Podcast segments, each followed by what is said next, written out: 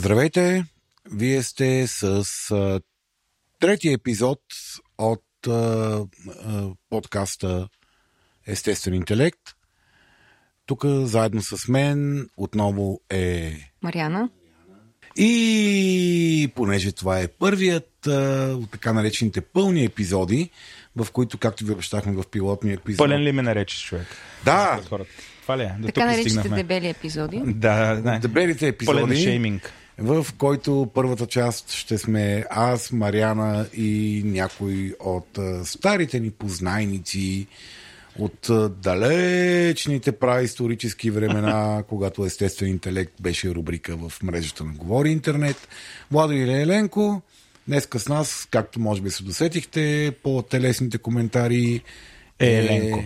Приятно ми е, аз съм най-дебелия от всичките подкаст водещи на света. Шегувам се, аз съм Владо, един от, е, както сега ме наричат, малките водещи. Това е нашия. От кога Владо чака някой да го нарече малък? Най-малкия. За последно са го наричали така, като е бил на 7 години. Супер малки. Да, да Мини водещ. мини водещ. Може ми викате Влади, само в тази ситуация. Абе, Владо, Аз къде е? Тук някъде в стаята беше, му го загубих, не го виждам. Е, Смешки, смешки. Преди да продължите със слушането на подкаста, искаме да ви кажем, че това, което ще чуете по-късно е само и единствено нашия опит, съчетан с мнението на експерти. Това не са здравни консултации и ако имате нужда от помощ, то, моля, потърсете услугите на професионалист. Вярваме, че имате глава на раменете и взимате свои собствени решения. Също така, трябва да знаете, че водещите на подкаста често използват език, който не е подходящ за деца, а и за някои възрастни. Ако това не ви притеснява, давайте смело напред. Слави, за какво ще си говорим този За нещо епизод? много смешно. Как, кажи, бе, мен. И Мариана, и ти. Те- Чай, чай да видим Мариана дали помни темата на епизода. и Мариана. Мариана. помни Темата темата? на епизода е семейните отношения. Най-смешното нещо на тази земя. Ще си говорим за семейството, за травмите, за развода. Е! И за отношенията между мъжа, жената, втория мъж и третата жена и децата. Или жената, жената, мъжа, мъжа, или non-binary. Да, това Всеки, сигурно който съм си, си го да. планирал Да. по-късно а, за въпрос към госта ни, която ще е познатата на хората, които слушат, дойде ми да кажа тъпо и упорито, но настойчиво и традиционно слушат естествен интелект. Наталия Кобилкина, дами и господа. А, Валя Димитрова, която помните от, а, като един от така най-много впечатляващ наш гост в епизода за отношенията между поколенията, тъй като много ни хареса да се записваме с нея. Отново се срещаме с нея. Този път ще си говорим за не отношенията между поколенията, а отношенията между онези, които създават поколенията. Отношенията в двойката, отношенията в първичното семейство, отношенията в раз- разшир, така, реконструираното семейство, както го наричаше. Как става целият процес по реконструиране на семейство, ако се чуете какво означава да, реконстру... Чудим се. да реконструираш едно семейство, да фанеш едно семейство и да го реконструираш. Иначе А. казвам да се появят нови хора, нови отношения, нови Да го връзки. един вид. А какво значи да го деконструираш? Реконструираш. А, а, а, да го деконструираш. Да, като, да го деконструираш, да се разпадне Ага. и после го реконструираш с други връзки. Взимаш един, ма- махаш един, слагаш другия. Или не махаш единия, слагаш друг, той после един леко се дистанцира. Един стават леко се други. усеща, че си сложил другия и решава Да. сам да се махне. Да, или той, и той слага някой, двама, трима. А и вие обаче... Купува, купувате си една кооперация накрая всички заедно. Доста и... знаете се, но имате някакъв опит в тия неща. Ами... Аз съм дошъл с всякакви шеги. Ти си с огромна гигантска турба била с шеги. А, да, доста шегаджийски тръгна цялото Малко нещо. Кауфланд напоследък. А, да, факт, извинявам се, не е актуално. Добре, и тъй като това не е Тиндър и с Мариана няма да обявяваме дали си търсиме нови партньори или не, и няма да говорим за семейния си статус, а ще говорим за вашия семейен статус, или иначе казваме за семейния статус по принцип. Но това ще е във втората част на епизода. До тогава ви предстои първа част на един дебел епизод на Естествен интелект, в който ще минеме през трите рубрики, които Владо съм сигурен, че не помни как се редуват. Какво си купих и окей, интернет новина на седмицата и меме на седмицата. Не са ли това? И обичаме ли Марк Зукърбърг? Не забравяй рубриката. Мрак, мрак, Мрак, мрак, мрак Зукърбърг. казваме. Да, извинявай, използвай правилните именувани ентитета. Знаеш, че аз не съм много Не си детайла, да. компетентен в съвремието. Да помогна на Владо, за да не се чувства объркан. Първата рубрика в първа част на така наречените пълни епизоди. Новина на епизода. Една новина. Да. Коя е новината, Слави и Мариана? След това дълго предисловие реших да избера нещо много common sense, но научно доказано, което е основната функция на психологията последните 50 години, да, да, да доказват научно и статистически много ясни и разбираеми неща. И това изследване е проведено в университета в Джорджия, които е, изхождат от, проверяват една хипотеза, която е, е, твърди следното нещо, че в човешкия мозък горе-долу може да се каже, че има две вериги. Едната, която е свързана с моторни дейности, и другата, която е свързана с извършване на мисловни дейности. Това са вериги, които по принцип се възприемат като паралел, паралелно функциониращи. Иначе казано, ако тичаш джогинг, не можеш да извършваш някаква по-сложна аналитична работа. Не можеш да с, пишеш да, професура. да, да, възприемане, памет, обработка на информация, синтез и възпроизвеждане на информация. И тези, за тези две вериги в мозъка се знае, че функционират до голяма степен, когато едната е активна, другата, за- другата не е активна. Това, което се опитва да изследват тези хора, е, че а, дали те са свързани косвено по някакъв начин. Те, тези Веднага са- въпрос. а, Тия неща различават ли се от така нещата първа система, втора система? О, нямат нищо общо. И нищо, никакво препокритие. Е, Да, първа и втора система касаят основно тази, едната от тези две системи, които е свързана с а, възприемането, обработка и а, синтез и генериране на решения. Първите три глагола. Но е важно да го кажем това, защото често ги споменаваме тия първи и втора система. Това не са онези първи. Не са онези първа и са, окей. система. Това са две, две, две вериги в мозъка, които отговарят за две коренно различни привидни дейности. Физическа активност и по-сложни когнитивни процеси, мисловни процеси. Това, което изследват в университета в Джорджия е дали има някакво косвено влияние между двете неща. Тоест, знае се, че човек чрез причинно-следствено логично мислене може да стимулира себе си да извършва физически дейности и може да влияе върху качеството на физическите дейности, които извършва. Иначе казано, ние можем да си имаме автотренировъчно говорене, което ни помага да се придържаме към по-правилен тип физически поведения те се опитват да изследват обратната хипотеза. Дали стимулацията на, на системата, свързана с физически активности и физически действия, по някакъв начин влияе върху а, а, веригата, която е свързана с а, извършване на интелектуални дейности. Тоест, аз хода на планина, И това те прави по-умна. ум, Най-гру- болна. Най- най- аз най-грубо си го представям за казано. по-спокойна. Тоест... Не, по-умна. Те изследват интелект, физика. Ясно. Хм. А, това, което правят е върху група от изследвани лица на, на, на, на голяма възраст, тогава, когато вече се знае, че нашите интелектуални функции по принцип започват да опадат поради естествени процеси, които се случват в мозъка. А, това, което установяват, как го установяват, върху група от изследвани лица на, на късна възраст, когато очаква вече да има някаква форма на Какво значи късна възраст? ми, Напред, над 60. Над 60. Над 60, да. Когато статистически вече започват видимо да се, да се проявяват подобни а, симптоми, те без никакви а, предварителни обяснения им закачат а, системи, изследващи тяхната физическа активност. Закачат им системи, най-вероятно не са много по-различни от Samsung, нали, който а, има, който ти мери физическата активност. Samsung е телефона ми, не знам, вашите може би са други. И слагат може би по-усъвършенствани, може би не, нямам никаква идея. Системи, които изследват сърдечен ритъм, очистяване на пулса, а, нали, как- какво е интензитета на движение на кръвта в тялото и физическа активност. Брой крачки, а, друг тип движения. И наблюдават ги, наблюдават ги, наблюдават ги, наблюдават ги тези хора, след което ги събират, махат им системките за изследване и започват да им дават когнитивни задачи. Задачи свързани с обработка, запаметяване, възприемане, синтез и генериране на информация. Тоест, да, им всякакви, всякакви задачи, които са свързани с а, оби, обичайни битови ситуации, в които те трябва да. На нас ни се налага, не, не, не им дадат висша математика, Нали, дават им осмислене на текст, запаметяване на, на, на стимули, на символи, взимане на решение за най-добро, най-добър маршрут спрямо дадена информация и така нататък. И се оказва доста значима корелация между хората, които извършват по-значима физическа активност. Тоест машинките са казали, че тия хора се движат много повече. Тези хора дават и много по-високи показатели за а, интелектуално функциониране, за когнитивно функциониране. Тези, които се движат повече, дават значима, значима разлика по способност за обработка на информация, т.е. за по- по-висше интелектуално функциониране. Като което е много интересно, че между хората, които се движат, имат по-висока степен на, функци... на интелектуално функциониране. Интензитета, над определен прак, интензитета на движение няма значение. Иначе казвам, ако ти извършваш някакъв прак на движение, който е точка 0, оттам нагоре дали си 0 или си 55, няма значение, не даваш, не даваш разлики в а, съхранение на интелекта. Но под точка 0 започва да има значителни разлики в а, способността за интелектуално функциониране. А, така че това, което казват те, е, че не е важно да сме шампиони, но е много важно ние да извършваме а, едно значително ниво на физическо движение в, в живота си.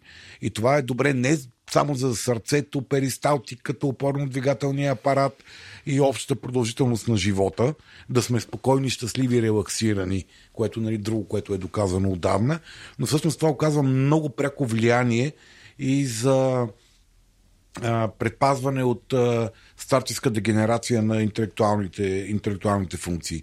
Иначе казано, е така, Владо, с тебе, както сме сега едни хора леко излизащи, а други леко влизащи в средната възраст, Но на върха на силите си. но на върха на силите Умствените. си. Добре, както казва Карлсон, средно дебел мъж на, на, на, във върха на, в, в разцвета на силите си. Точно така. Да.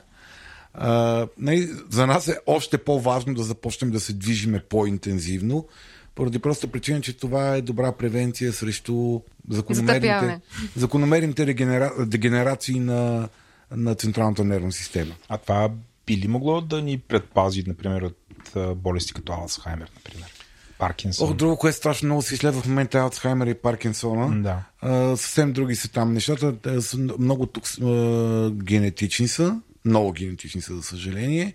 И са много свързани с а, различни процеси на интоксикация на мозъка, но, но това са други... други, други Кратки отговори, че не. не, ми, на, По-скоро не е изследвано. Кратки Не е отговор е, че не е изследвано. Да.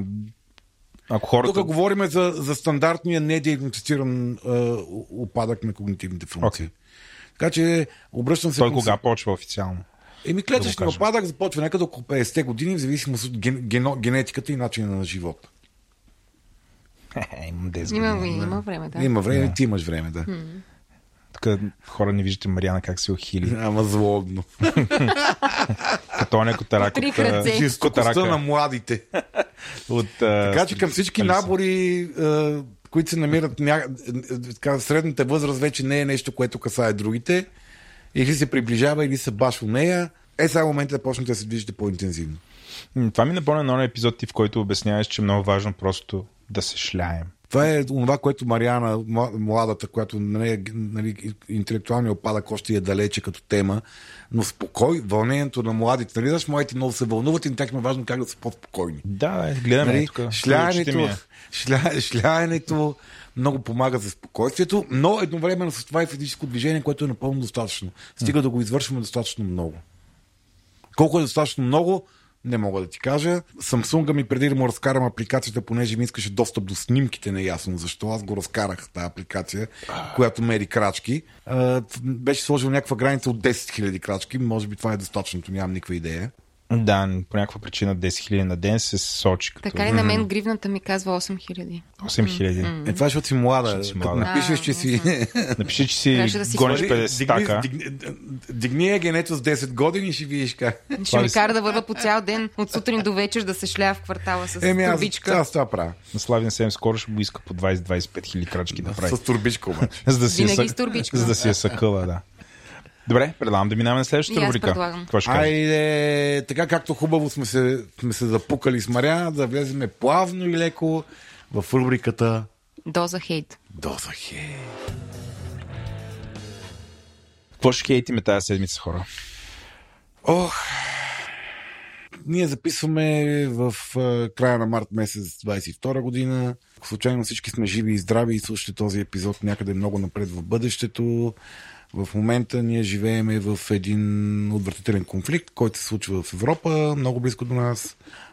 Ние се намираме на третата или началото на четвъртата седмица, откакто Русия започна военни действия срещу Украина и това тема номер едно за огромна част от хората, което е напълно разбираемо. Аз честно казвам в момента седя отстрани и изпитвам такова едно искрено възхищение към хора, които продължават да се борят за големите си каузи, въпреки тази по-голяма кауза, която сякаш ти казва, това няма, нищо друго няма значение.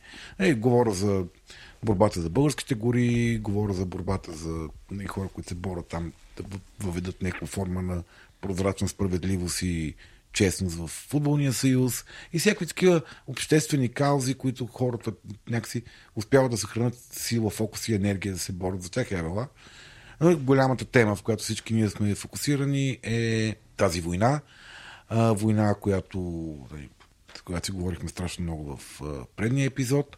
Но тук това, за което така, понеже нали, рубриката Доза хейт е насочен към това, по се по хейт има малко като общество и разни тук, такива социални поведения групови. А, това, което мен е страшно много ме натъжава, колкото и да го разбирам, на ня... по някакъв начин да го разбирам като процес на случване и причини на случване и не, не без да обвинявам хората, че се случва това нещо, защото ми е ясно, че тук се активират механизми, които са много често отвъд волевия контрол на хората и те не искат да са такива и не искат много често, или може би дори не осъзнават какво правят в такива моменти. Но това, което мен страшно много ме натъжава е как а, а, ние като общество, което не е пряко-пряко замесено в този конфликт. Емоционално всички ние сме много замесени, но никой, нали, бомбите не избухват тук в България. Не сме, не сме, воя... не сме реално воюваща страна в момента. Ние колко сме реално воюваща страна в психиката си. И каква, какво ниво на безчовечност и какво ниво на агресия и на военолюбие избухнаха в нашето общество – което би било напълно разбираемо като еволюционен механизъм, ако си по време на война, ти за да оцелееш, ставаш, нали, он отсреща се превръща в нещо, което трябва да умре и не те интересува нищо. Не, това е напълно нормален биологичен механизъм на мозъка. Но ние тук, аз, аз това, което виждам в социалните медии, в социалните медии, предвид тези потребителските, където хората генерират съдържание, но дори в някои неща, които би трябвало да са медии, нали, където някой трябва да държи някакъв професионален стандарт, откровенно злорадство и удоволство от смъртта на хора. Независимо от коя страна. Иначе казано, смеещите се емотиконки, когато някой е умрял. Да, да, мисля, такова едно. А, ама радост. Радост, че едни хора са умрели. Нали, радост, че едни а, хора са взривили болница, в която там има някакви хора, понеже там, видиш ли, имало и едни лоши а, а, герои, които са войници на чуждата армия. То и Или даже радост, дори радост, че са умрели 18-19 годишни деца, изпратени на, от, нали, от някой друг, изпратени на фронта. Той, на мен ми прилича, дори не съм сигурна дали точната дума е радост или някакъв такъв а, свръх цинизъм, а, сякаш не можеш да се трогнеш.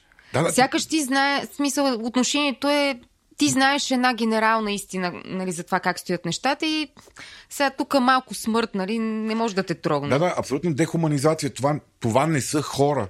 Изведнъж тези спират да бъдат хора и стават някакви двоизмерни картинки, от, а, които са аватари на врага. А, те, са, те не са хора. И, и това, това е, пак казвам, много разбираемо. защото агресора, който причинява всичко това, всъщност в очите на много хора, той всъщност не е човек, защото той е агресор. Това правилно разсъждение ли е? Аз, аз не Ами то- ембрейсвам тази гледна точка, просто го слагам на това масата. Е, а, това е естествена биохимична реакция в екстремни бойни, екстремна ситуация. Нали, Нашия мозък така, така, така се грижи за съхранение на нашата, на нашата цялост, на, на живота ни, в реална бойна ситуация. Но а, нали, Вазов с а, мъртвия не ни е враг изчезна. Нали, тук ве- вече едни хора се превръщат в а, а, така им се пада, малко име, ха-ха-ха и, и такова пълна, пълна нали, идеята, че тия са дошли в България за 40 лева, които получават хотелиерите, за да живеят тук на, на Сламчака в студените хотели. В хотел Брезмарт а, неотоплен. Нали, или радост, радостта, радостта от това, че а, някакви деца нали, върчат а, те, части от телата им, нали, се търкалят около взривени бойни машини. И, и, и, и цялото това нещо. А, не, човек може да има позиция. Той може да съди този или онзи е прав. Каквото и да си е избрал като а, теза, кой е прав и, и защо се случва цялото това нещо и какво трябва да се случи и така нататък. Просто да има не... усещането е сякаш няма нищо свято. Тоест, ако живота все пак е някаква ценност, е едно тази ценност не Да, съществува. живота като ценност, което е базовата ценност на всеки животински вид, живота като ценност, изчезва. Изпитване на удоволствие, че хора от твоя животински вид умират. И, и, и, и, и, много тези хора са, а, нали, те, ако ги питаш, те изповядват някакви ценности. Някои дори твърдат, че са вярващи религиозни, други твърдат, че са хуманисти, трети твърдат, че са либерали, четвърти твърдат, че нямат нищо против никой, стига да не им пречи на тях да си живеят живота, но някакси в този момент това, което комуни- ко- комуникират, е, издава някаква тотална ахуманност. И, и това е. Мен ме натъжава. Мен, мен просто мен, страшно много ме натъжава. Нали, принудата ти да имаш много ясна позиция и всичко, което не е на твоята позиция, е под ножа. Слави, аз се чуда това се дължи на това, че сме в а, един период на криза, нали, която всъщност е продължение на кризата от преди това с пандемията, или просто е нещо, което смисъл някакъв вид изродяване на... То не е изродяване, това е отказ от цивилизацията, която сме избрали, че следваме. Защото, е, ясно е, че всички ние сме много първични същества сами по себе си. Нашия мозък е функционирал по едната гола първичност и това му е било достатъчно толкова много хиляди години, спорно е, нали, 60 ли са, 200 ли са, има всякакви еволюционни теории. Идеята за, за човечността, за хуманността, този, тази, тън, този тънък цивилизационен филм, той е много скорошна идея за нашия мозък. Има хора, при които това е много дълбоко вродено по някаква причина, но при большинството от нас, хората, ние не сме хуманисти по, е- по естеството си. Така по, по гол мозъчен апарат не сме хуманисти. Но някакси имаме цивилизационния консенсус. Сключили сме сделка, че това е важно. Сключили сме сделка, че е, хуманността човеколюбието, доброто, какво е добро. Много малко хора казват, е супер добре е да убиваш хора. Това е много яко. Ма на големи групи да ги убиваш. Това е много яко. И всички ние имаме някаква, някакъв културен дискурс, културен, културен договор. Нали, Особено тук, къде живеем в нашата част на света, че това да, да убиваш не е окей. Че човешкият живот е важен, че по-слабия а, нали, не е, по-слабия трябва да бъде защитаван. Това са формалното говорене на нещата. Радостта, че от, радостта от това как застрелваш пленник. Само защото от вражеската армия. Радостта от това как се застрелва пленник. Имаше и такова. Няма да казвам от коя страна, за да не кажат, ето уния другите са някакви злодеи. От двете страни ги има тия неща. Ня- ня- Някакси апела ми е, защото нали, те винаги с някакви апели, ти казаха някакъв причър. Нали, апела ми е, това, това трови, трови още повече средата. Подобен тип говорене трови още повече средата, в която всички ние живееме. Е, това няма да промени никого в никаква посока, няма да доведе до нищо позитивно. Освен, че може би ще бъдеш идентифициран от своите като още по-радикално свой, ама надали това има голямо значение. Той звучи като някакво безкрайно джърни, в което ти винаги ще искаш да доказваш правота и никога сякаш няма крайна това спирка тук е това. нали, опадъка на интелектуалния капацитет, нали, че всеки се влюбва все повече в това, в което вярва, от- отричайки всякакви други альтернативи. В такава ситуация това е, това е друга тема. Е, аз просто ми е... Тук, дозата ми хейт е за загубата на, загубата на хуманизъм. Нали, Възторга, възторга от смъртта на хора. Мариана, според тебе може ли да има хуманизъм по време на война? Като един човек, който винаги е работил хуманитарни специалности. Точно така и има страшно много опит с войната и с опериране в време на война. Ами, трябва да има. Смисъл, не мога да си представя да няма. Ма, Т- за- т- Точно това е идеята, че войната по някакъв начин Женевската е, конвенция се базира на хуманизма. е заплаха всъщност за хуманизма. Тоест той съществува там застрашен и трябва да бъде по някакъв начин компенсиран. И може би това, което говори Слави, в крайна сметка ние наистина все още да чугнем на дърво по, по завъртане три пъти и тъна. Все пак а, войната се случва преди всичко през а, информационните източници, които ние следим. Все още. Мгм. така и да остане. И може би, деца се вика, за да се върне генералния баланс на хуманизма, ако успеем ние в реакциите си да го поддържаме колкото може. Да, дали е възможно. Труден е със сигурност. Нали, Женевската конвенция е подписана заради това, за да гарантира някакво ниво на хуманизъм по време на войни действия. Легендите, за които си разказваме и се възхищаваме, нали, е, онази прословута легенда, как на коледа след не знам си колко години окопна Не е легенда, война. факт е. На... Така да е, онази история, реално е случила се Това е история. първата коледа в Първата световна война. да, когато ние митологизираме и правим филми и разказваме колко е хубаво това Разкажете нещо. ми, защото аз не знам тази история. След... Вау, дай ти. Първата световна война, когато възниква, всички казват, че до коледа, и двете страни, до коледа, че тази война ще е приключила. Тя не е приключила. И има доста документирани случаи, в които войниците от двете страни спонтанно се срещат и празнуват заедно. Като преди това, нали, това е една от най-ужасните войни. Със сигурност е много по състоянието на фронта, нали, това, което в момента се случва в Украина, без да го омалважавам, е направо хуманно на фона на това, което се случва в Първата световна война. И те първа предстои да се случи следващите наред години. Още по същия начин. Точно така. А, това е нали, върха на дехуманизацията войната.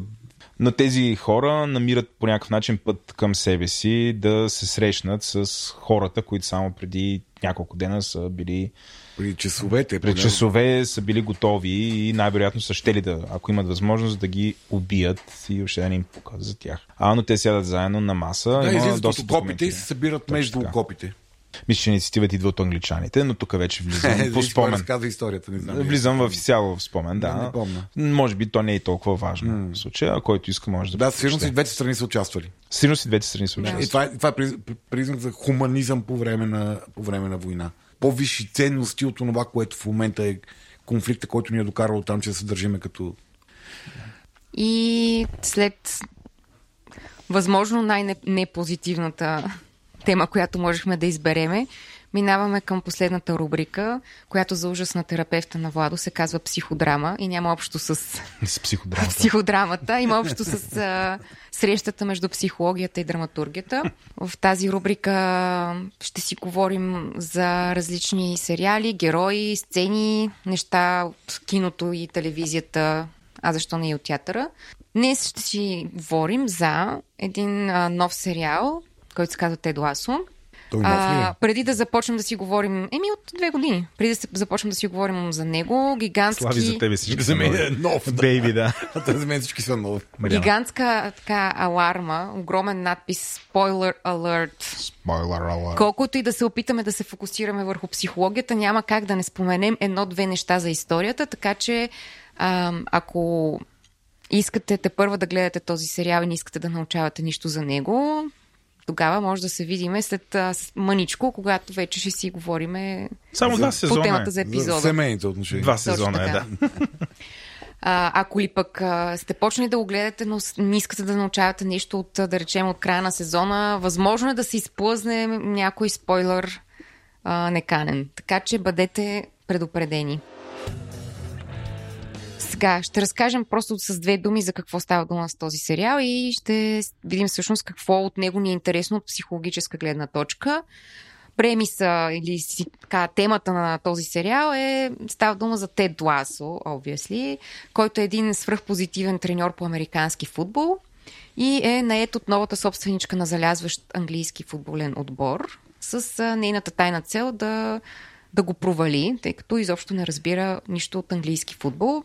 Тя е тук прясно развела се с а, бившия собственик на отбора. Сега той е в нейни ръце и тя се надява, че непохватният американец ще помогне този отбор да потъне, но не щеш ли този американец е толкова позитивен, толкова утвърдителен, че всъщност, макар и да не успява да изведе отбора за кой знае какви постижения и победи, всъщност той успява да повлияе на различните футболисти и членове на екипа по един много позитивен и утвърдителен начин. И съответно днес ние ще си говорим за този свръхпозитивизъм, който на моменти може да бъде супер дразнещ, както и всъщност е и в сериала, където особено в началото футболистите и въобще останалите англичани не могат много да преглътнат този американски ентузи... ентусиазъм, с който Тед Ласо влиза в техния свят. И тъй.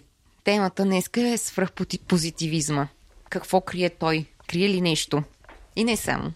Аз този, този е, сериал го загледах под е, много сериозната препоръка на моя аз като, да, като един човек, който не харесва много горизма, имам доста гурута в живота. Но така да е, моя гуру в областта на... Американския футбол. Не само. Това Иво Иванов ми е в областта на американския футбол. в областта на импровизационния театър Златин, с който имаме, записахме епизод посветен на импровизационния театър. Това, което ми каза той е, гледай епизода, за да видиш как този епизод е направен изцяло на принципа на импровизационния театър. Какво, какъв е един от базовите принципи на импровизационния театър? Винаги казва и да на човек. Yes and.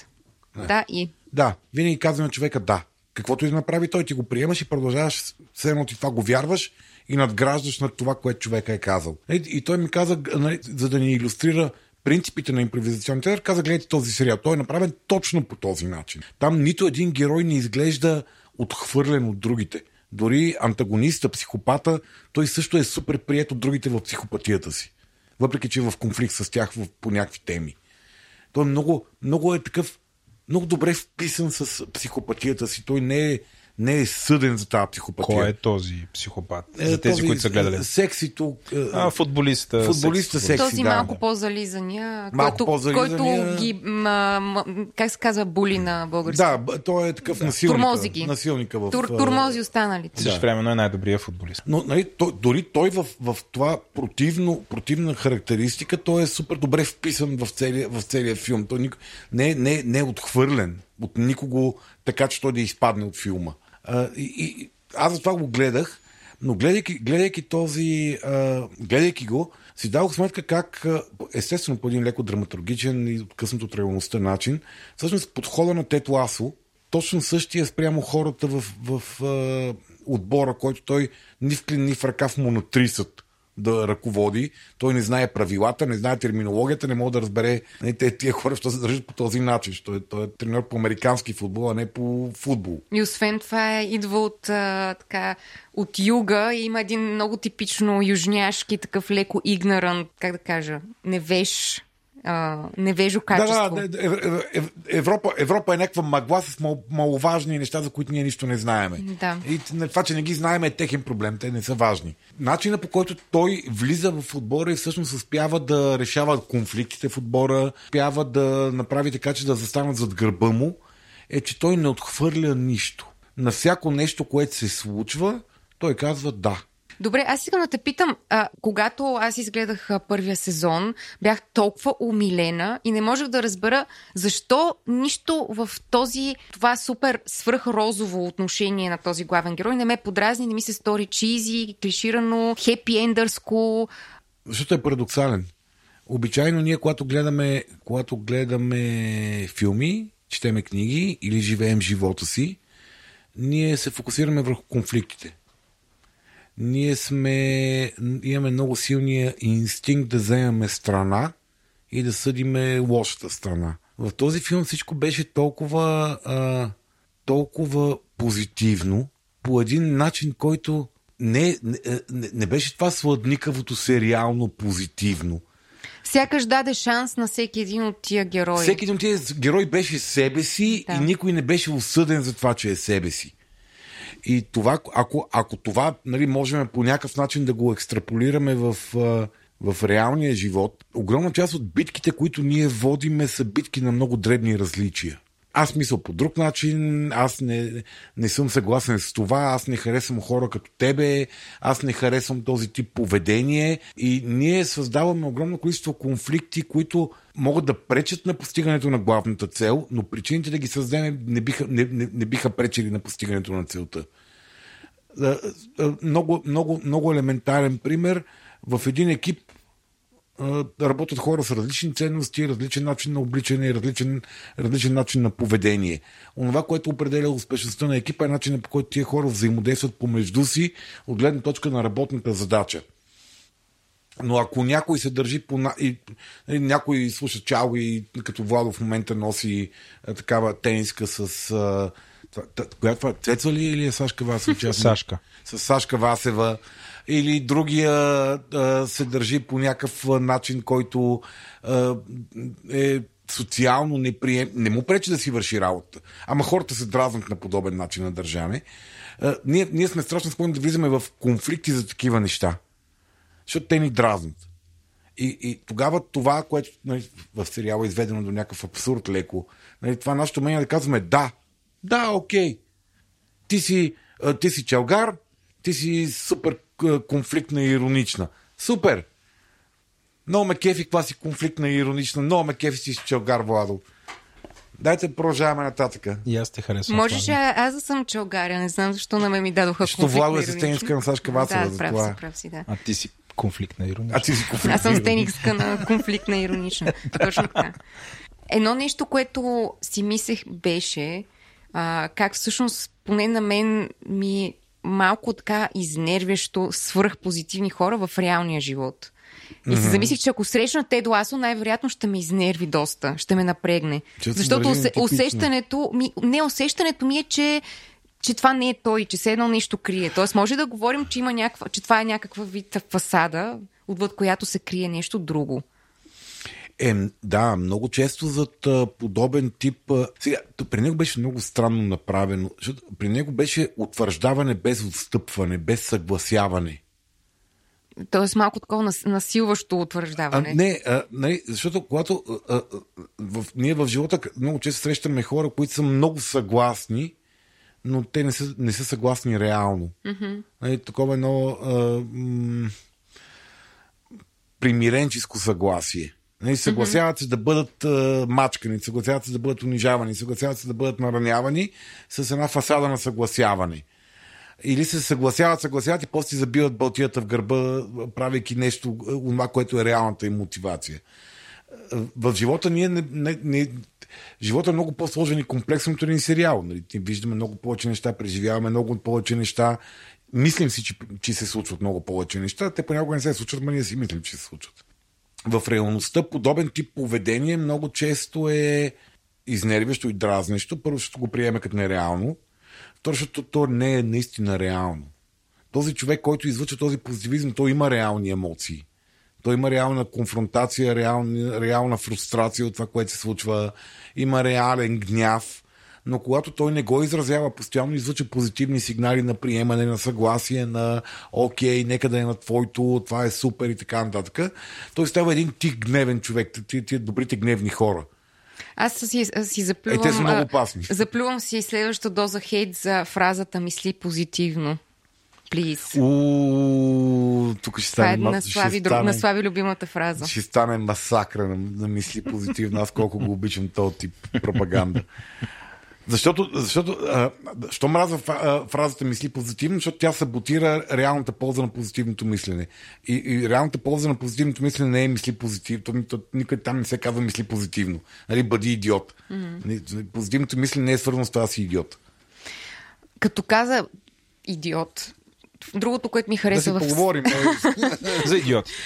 Другото, което ми хареса в сериала всъщност е, че въпреки, че наистина на моменти и особено в началото спрямо, спрямо реакцията на останалите герои, а, Тед Ласо наистина е малко като американски идиот, mm. нали, приземил се в реалността, обаче а, усещането е сякаш така, такъв тип поведение има своето място в, в една групова динамика. Сякаш има място за такъв тип човек. Колкото и да е хиперболизиран и... Има място за такъв тип човек, особено ако този тип човек не отстъпва от своите позиции, защото той никъде в, в, в а, сценария, в, в случката, той не отстъпва от своите позиции.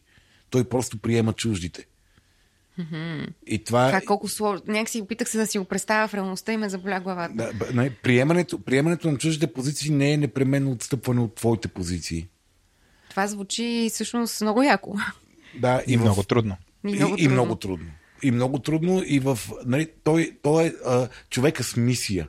Да, Затова е толкова приемлив, защото ти виждаш един човек, който е с мисия, който не се трогва от дребните, не обръща, не обръща внимание на дребните детайли, което за нас хората е супер трудно. Да, всъщност, другото, което е, може би. А...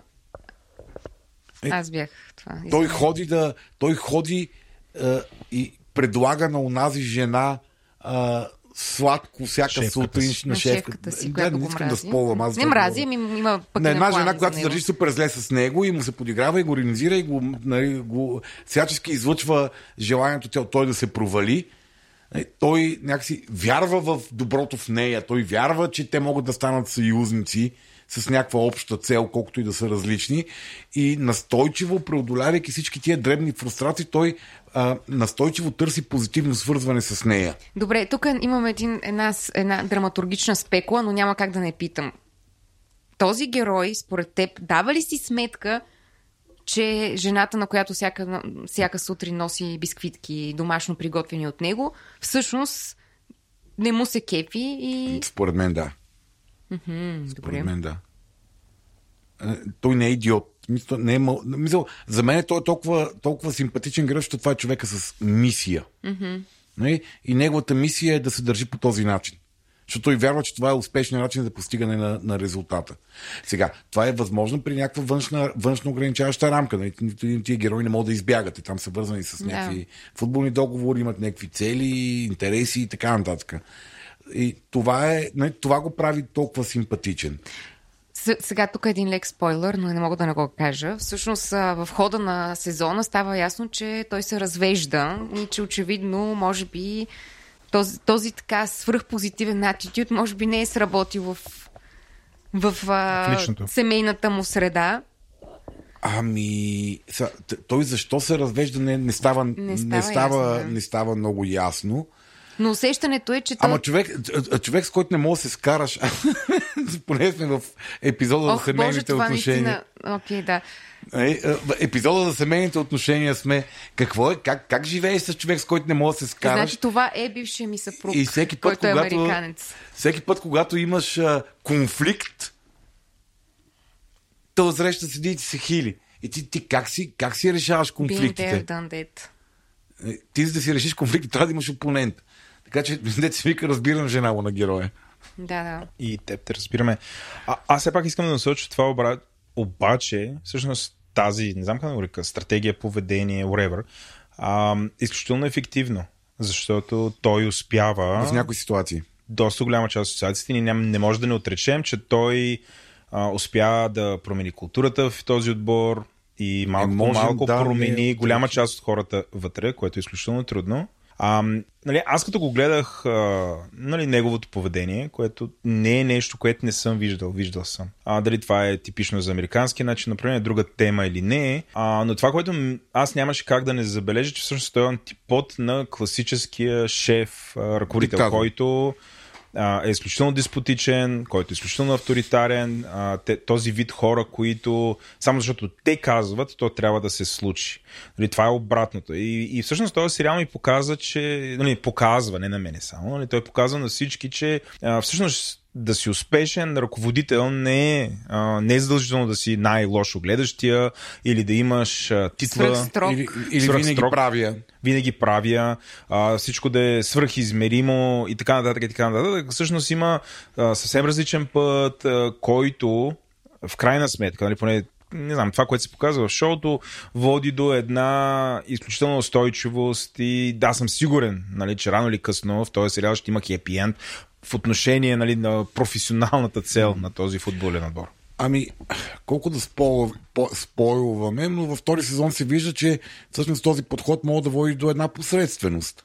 Когато работната задача се измества от отношението. Тоест по-важно ние да сме в добри отношения, колкото да изпълняваме работната задача. Това, което аз вярвам е, че в нашия живот има огромно неосвоено поле от това да приемаме другите хора. Всъщност хората искат, а, ние хората искаме да бъдем приети. Не, не ни е толкова важно дали някой друг е съгласен с нас. Искаме просто той да ни приеме, да ни направи място в този Не живот. каже и за тебе има място тук, Да, приятелче. ти си такъв какъвто си и аз не те съда, че си такъв Да. какъвто си. Нали, може да имаме по някакви теми значими конфликти там, където има. Аз те приемам такъв какъвто си и не те съда за, за, за всяко нещо, което си. Или за всяко нещо, което не е моето нещо. Така че, нали, ако, ако искаме някаква операционализация на, на, на, на тоест, какво, какво е кое е готиното, кое е ползваемото в, в този образ, в този драматургичен. За мен е това е, полуката. Каква е полуката от приказката Мариана? Бе, бе, бе, бе. Иначе е много красиво направен, нали, за да обърне малко внимание, че не е само психомия и драма е, е, епизода. Е, по един аз съм човек, който не харесвам да гледам. Киното не е моето изкуство. Той много се радвам, че... Слави всеки път отбелязва, че мрази филми, мрази сериали. сериали. че в подкаста, в който съм някаква там, някакъв водещ, имаме такава рубрика, но това е, това е сериал, който изгледах с огромно удоволствие, специално първия сезон, защото той е просто парадоксално различен и интересен от всичко останало и е направен перфектно драматургично от гледна точка на базовите принципи на импровизационния театър. Всичко е окей, okay. всичко е окей. Okay. Това е просто велик принцип. Факт.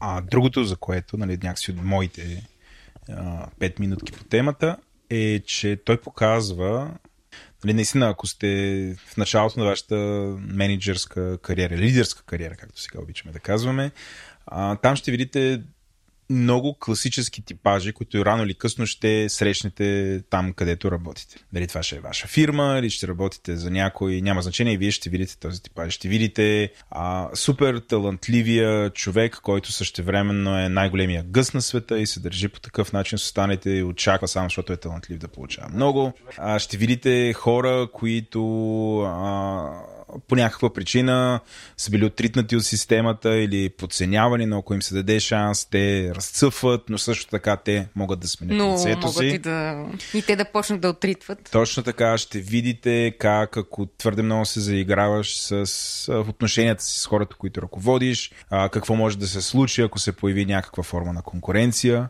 И това са изключително интересни сюжети, които според мен всеки, който гледа, който работи с хора, гледа този сериал, ще намери нещо за себе си и за своето битие. Затова аз също супер много го препоръчвам. Да, от гледна точка на екипна динамика е много интересен. Да, да, той не е толкова, в смисъл, футбола е сетъпа и контекста, но не е чак толкова фокусиран върху футбола. Доста е човешки и общо човешки. Да, между другото, а, любопитен факт. А, дамата, която ръководи футболния отбор, е същата дама, която дълги години беше част от едно меме, което идваше от Игра на тронове, което е така нареченото Walk of Shame меме, в което Сърси Ланистър mm-hmm. я развеждаше и имаше една много огромна, злобна монахиня, която вървеше с една камбана. Това и... беше, това тя ли беше? Това е същата актриса. Верно ли това? Точно О, така.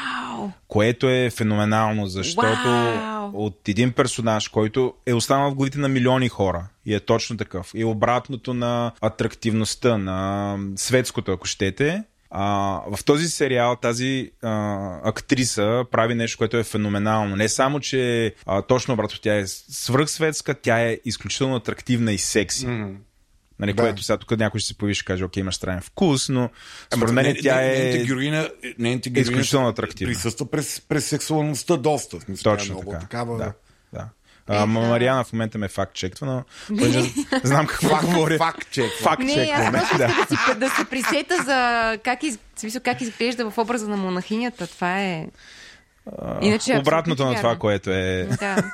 в този сериал. А, тя също, актрисата прави невероятна роля. Да, да. А, и нейната трансформация също. Нали? Забравих за този сюжет, в който имаш а, човека, който почва нещо а, на, как да го кажа, на ташак, но всъщност открива, че в това, в което се е забъркал, има невероятна дълбочина, има супер много хора и той не само минава някакъв катарзис, но по някакъв начин се преоткрива в това, което се случва и този свърхпозитивния му помага. Нали? Това, това също е невероятен сюжет, който да бъде разглеждан. Случва ли ми се такива неща? И на мене аз съм бил в тази роля и съм бил и от другата страна. А, така Мен ми че е харесва, че всеки си има по нещичко, за което си страда и сериала го показва и някак си ти става мило накрая за всички. Беше много як как а, въпросната дама и, и главният герой обсъждат има ли смисъл да се ходи на психотерапия. И двамата се съгласят, че няма абсолютно никакъв смисъл. Да тя, тя ражда кривата фраза и да какво да ходя на психотерапия. Аз знам какъв ми е проблема. От страх да не остана сама, отблъснах всички хора и в момента съм сама. Добре, дай нататък да продължаваме. Няма смисъл да ходим на психотерапия. Да, да, да. Да, и, това, и това се случва в контекста на този катарзис, който тя прежи- преживява. И беше много, много забавно. За отношенията между Тед Ласо и психотерапевта, според мен Слави, понеже аз знам, че Слави, спойлер алърт, е може би по средата на втори сезон, когато mm-hmm. завършиш. Според мен наистина това също може да го разгледаме а, мястото на психотерапевта в организацията, което много често в България това по някакъв начин е оставено, буквално оставено на HR отдела. Зарязан. в HR. зарязано, неформализирано, хората, които много често хората, които са HR professionals, те и имат И като ги питаш, психоложки а защо, защо ставате като... Не, това не е вярно. Първо. Добре, но и- имаха. Статистически не е вярно. Не е вярно. Има едно такова допускане, че това е част от тяхната професионална роля. И нали, защо станахте HR? Защото много обичам да работя с хора. Ама е, е, HR не е Тук настъпах, настъпах а, лека мина. А, може би защото моя опит е до момента, вече за близо 20 години професионален опит, много често хората. С такива, и не го казвам с лошо. Има такива начин. очаквания. Но има такива очаквания Да. към тях. А, а, но а, тук ви, виждаме го този сюжет, а, как се интерпретира за хора. Невероятен сериал, гледайте го, ще намерите нещо. Ако сте в началото на крета, ще научите неща, които ще видите. Нали? Буквално гледате в бъдещето си, гледайки този сериал. Отстрани изглежда като нещо, което е... Някакви хора говорят за някакъв футбол там и има хахо хихи, има и Ма въобще смешки. няма път. Аз път толкова За- обичам спортни филми. За някой, съм- за някои хора така ще може да изглежда. Но всъщност е много по-дълбоко. Мен Дайте грам не ми е натежал от е, спортната... Мил е и е смешен. Да, да. И е кратък. Кратък ли? В началото поне. Да. Началото е по половин час. Да, да, после става. После по-дълго. изведнъж се оливат и става После става 47 говори интернет минути. по 3 часа. А, после става успешен и е, Apple казва, ай тия пари, тук пари, колко ти искаш. Какво си искаш? Дреме им на Apple, като нямат реклами, могат да си правят. А въпрос към Мариана. Какво мислиш за мъжете с мустаци, като на Тет Ласо? М, Не, Искаш да има повече такива не, е мустаци мой, в не твоя е моята чаша чай, както се казва. Не. А какво мисли за жените с мустаци като на Тето Ласо Владо? Абсолютно съм окей, след като ги кефи. Аз Да. би го приял в интерес на истината. Добре. Ето, ето, сега, така, ето така звучи Тето Ласо. М, Много Да. хубави мустаци, братка. Да. Факт, аз не Това е. съм Тед Ласо. Yet. Съм... А... О, тя не е Тед Ласо. Не, тя не е Тет Ласо. И Владо не е хеви метал. Но съм била с Тед Ласо и е наистина свръхизнервящо, така че... Може, Да. не може, един хубав бой не може да си направите. Добре. От Moving това, че Мариана има удоволствието да живее с Тет Ласо, а Владо харесва жени с мустаци, мисля да приключиме първата част на този епизод и да скочиме в дълбокото с Вара Димитрова, в което ще си говорим за семейните отношения.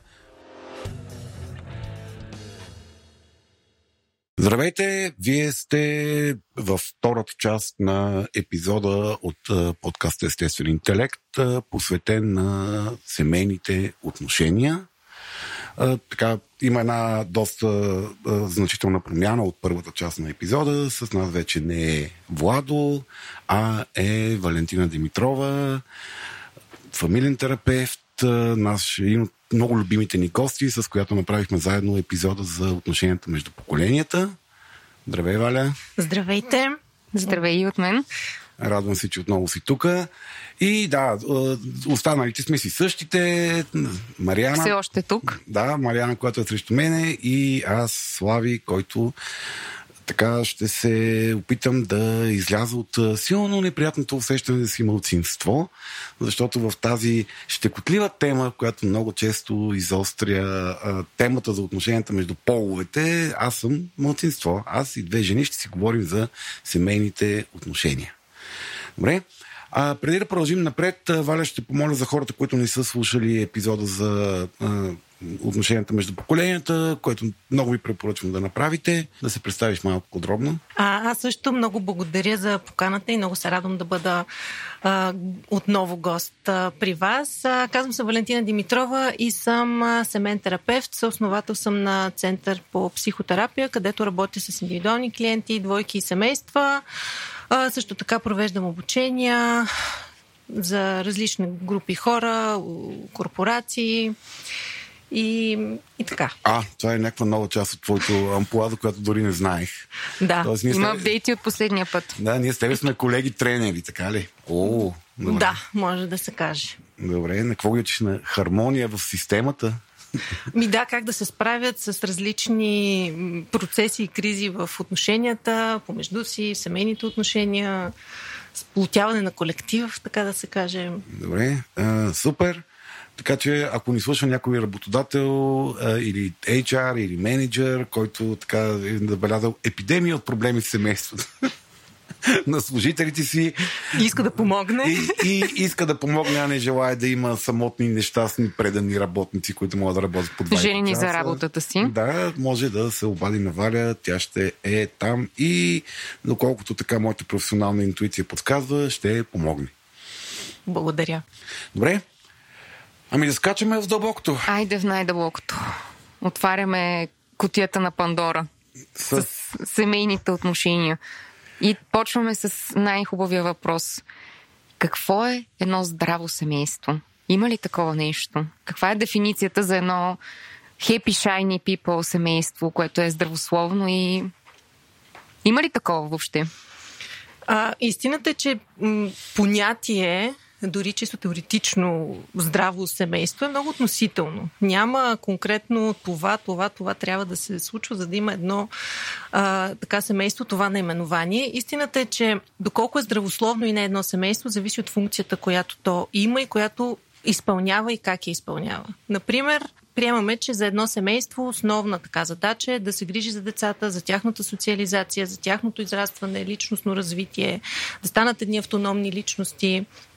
А, когато те се справят адекватно с тази своя задача, може да се каже, че е едно здравословно семейство. Това много зависи, разбира се, от много фактори. Начинът по който те минават през различни трудности, различни промени, различни кризи, начинът по който те успяват да се адаптират към тези промени а, и по който емоционално а, успяват да отговорят на нуждите на всеки един от членовете на семейството, можем да говорим и да мислим за това, а, че то е едно здравословно и добре функциониращо семейство, което се адаптира към промените, успява да се учи от тях, извлича полза, а, така че да израстват. Какви са, като каза думата криза, какво, е- какво е една типична семейна криза? Кризите могат да бъдат много и различни. Ние наричаме криза всяка една голяма промяна, която се случва в, в семейството. Тук е важно да уточня, че когато говорим за кризи, ние нямаме предвид непременно нещо негативно и нещо лошо. Нещо трябва да се е случило, трябва да има развод, трябва да има загуба. Кризите могат да бъдат и нещо много положително, нещо много желано и много дълго очаквано. Като, да видиш. например, например, раждането на дете. Например, сватбата, например, промяна на жилище. На... Това могат да бъдат много желани, много очаквани промени. Те носят своята криза. Какво означава това? Това означава, че се променя структурата на семейството. Появява се, да кажем, нов член на семейството и а, грижата, отдадеността, която родителите дават към него, е естествена, но те не трябва да забравят нуждата, която има партньора им. Mm-hmm. Или ако се появи второ, трето дете в семейството, те трябва да отговарят на различни нужди. На новороденото и отделно на по-голямото дете, което има свой процес, своя м- нужди, потребности. И те отделно трябва... пък и те двамата. Отделно и те двамата. Mm-hmm. И когато успяват м- така пълноценно и достатъчно съзнато да отговорят на, на нуждите спрямо всеки един член на семейство, тогава вече може да говорим за едно така здравословно семейство. Тоест, това ли е така основният фактор да говорим за, ще кажа дума, любимата ти дума, хармонично семейство? А, да, нуждите на всеки един член да бъдат срещнати, така ли? Да, може да се каже. Ефективната комуникация е нещо, което много благоприятства за това. Емоционалната ангажираност, използването на ресурсите, да знам с какви ресурси аз разполагам вътре в себе си, външните фактори, за да мога аз да ги използвам адекватно. Това е една голяма осъзнатост и това е много благоприятства и е- едно такова развитие. Като казваш външните фактори, имаш предвид е, ресурса на другите хора в семейството или... Да, това могат да бъдат другите хора, ам, могат да бъдат ам, подкрепата, да, м, утехата, която могат да ни дадат, или всичко ние, което разпознаваме като ресурс, защото всеки има такъв. Въпрос е дали го разпознава и дали знае как да го използва. Аз ще си задам все пак въпроса за дисфункционалното семейство, защото а, така, обикновено сериалите и филмите, които, към които ме влече, винаги в описанието си пише, това е една история за еди кое си дисфункционално семейство и всъщност ми е доста интересно да, ми, да ни разкажеш повече какво всъщност включва този термин dysfunctional family. Дисфункционалните семейства са това, което и преди малко си говорихме, че малко или много във всеки, във всяко семейство има някаква дисфункция, има някакъв етап, има някакъв период, в който се получава нещо не така както трябва или така както искаме. Под термина дисфункционално семейство по-скоро си представяме, когато а, цялостното функциониране на семейството е някакъв а, нездравословен модел. Например, когато има насилие когато в Когато е хронично. Когато е хронично. Mm. Когато е, например, има насилие в семейството и, и, и това е така дълго непрекъснато случващо се. Mm-hmm. Когато имаме... Това е част от част модела от, на функциониране. Модела на функциониране. Когато, да кажем, имаме взаимоотношения, които са основани не на взаимно разбиране, подкрепа, а на манипулация, да кажем. Mm-hmm. Добре. Да, защото като каза насилие и така а, отидохме много в а, така, крайност, но може да, т.е. дисфункционално семейство може да бъде и едно семейство, в което да речем скандалите са начин на общуване. Така ли? Но, но може би тук, като казваш насилие, отиваме в крайност, може би това, което си представяш, е физическо да. насилие. А да. всъщност, когато говорим за насилие, а, има много, да. много повече от това. Форми на насилие. Формите на насилие, манипулацията е форма на насилие. Аха, Психологическото добре. насилие, ам, ам, принудата, всичко това е форма на насилие, която може да се случва вербално, без да има въобще физическо такова, mm-hmm. но... но Студенина, да се... Студенината. Студенината, отхвърлянето, неглижирането. Тоест не е въпрос на децибели. Е... Да. И кръв. И кръв. Не. Добре, т.е. аз ако, понеже слушах много интересно разговора до момента, т.е. сякаш нормалното, функционалното, прощавайте, семейство е семейство, което умее да минава през кризите. Т.е. това не е семейство, в което всичко е цветя и рози нон-стоп. Точно нали, така. Онези толкова нехаресвани от мене финали на приказките живели дълго и щастливо, нали, които ни набиват в главата някаква идея, че има дълъг и щастлив живот без а, нито едно облаче, което да мине през слънцето. Тоест, начинът по който минават през кризите а, е това, което ги определя като функционални или дисфункционални. Точно така. А, кризите са важни. Ние трябва да минаваме през кризи, защото това е начинът по който ние израстваме, който ние порастваме и се развиваме. Ако няма криза, няма развитие. Това е много важно и това, което ти казваш, тези а, безоблачни всъщност взаимоотношения, а, не е нещото, което е здравословно, ами точно обратното. Значи под това... Нещо се крие много. Много и, и реално, ако няма конфликт или ако няма нещо, през което да минем, как ще се свържем с другия? Какъв, mm. какъв е начинът на свързане? Какво означава това цветя и рози? Нали? Вече задаваме много въпроси в тази посока. Mm. Правя една бърза препратка към първата част, в която си говорихме за Тед Ласо и така споменах как бившия да. ми съпруг беше Тед Ласо и ние никога не се карахме но вече ми е бивш съпруг. Да. да. Само говори тогава, за Тогава нещата приключват рязко, най-вероятно и изненадващо. Да, приключват много рязко, да. да. А, ти при малко каза нещо много интересно, което не знам дали е грешка на езика или го мислиш и аз ще се върна към него. Когато каза типа, типа кризи в едно семейство, една от кризи, типа кризи, които избори са разводите. Тоест ние можем да мислиме за семейството и след формалното му разпадане като за семейство, като за система. Това ли имаш предвид? А, когато едно семейство а, се разпадне, то преминава през криза, особено ако има деца. Mm-hmm. Те остават те може да са вече част от други семейства, mm-hmm. но за тях, за тяхното разбиране и в тяхното възприятие, развода е нещо, през което той минава. Mm-hmm. А, и дали ще му се отрази на детето развода и по какъв начин, зависи от начина по който те минават през него. През тази криза. И това също е важно, защото много често чувам, а, малко се слага и като етикет, той е дете на разведени родители. Mm-hmm. А всъщност развода сам по себе си не е травматичен, или може да не бъде травматичен, а начинът по който преминава през него родителите, а, по който самото то успява да бъде съпроводено, може да бъде травматично или не. Mm-hmm. Така че от тази гледна точка казвам, че за индивида преживял развод, в случая дете, е една такава криза, която Тоест, когато, когато говориме за развод, има деца най-вече, основно, то по-скоро хората, които се развеждат, трябва да гледат на развода не като на край на семейството, а като на реконструиране на семейството, т.е. на криза в семейството, което трябва да си намери нова, нов, нов, баланс, на, нов баланс на функциониране. То а, в формата на семейство, как, което е съществувало до момента, то се а, променя.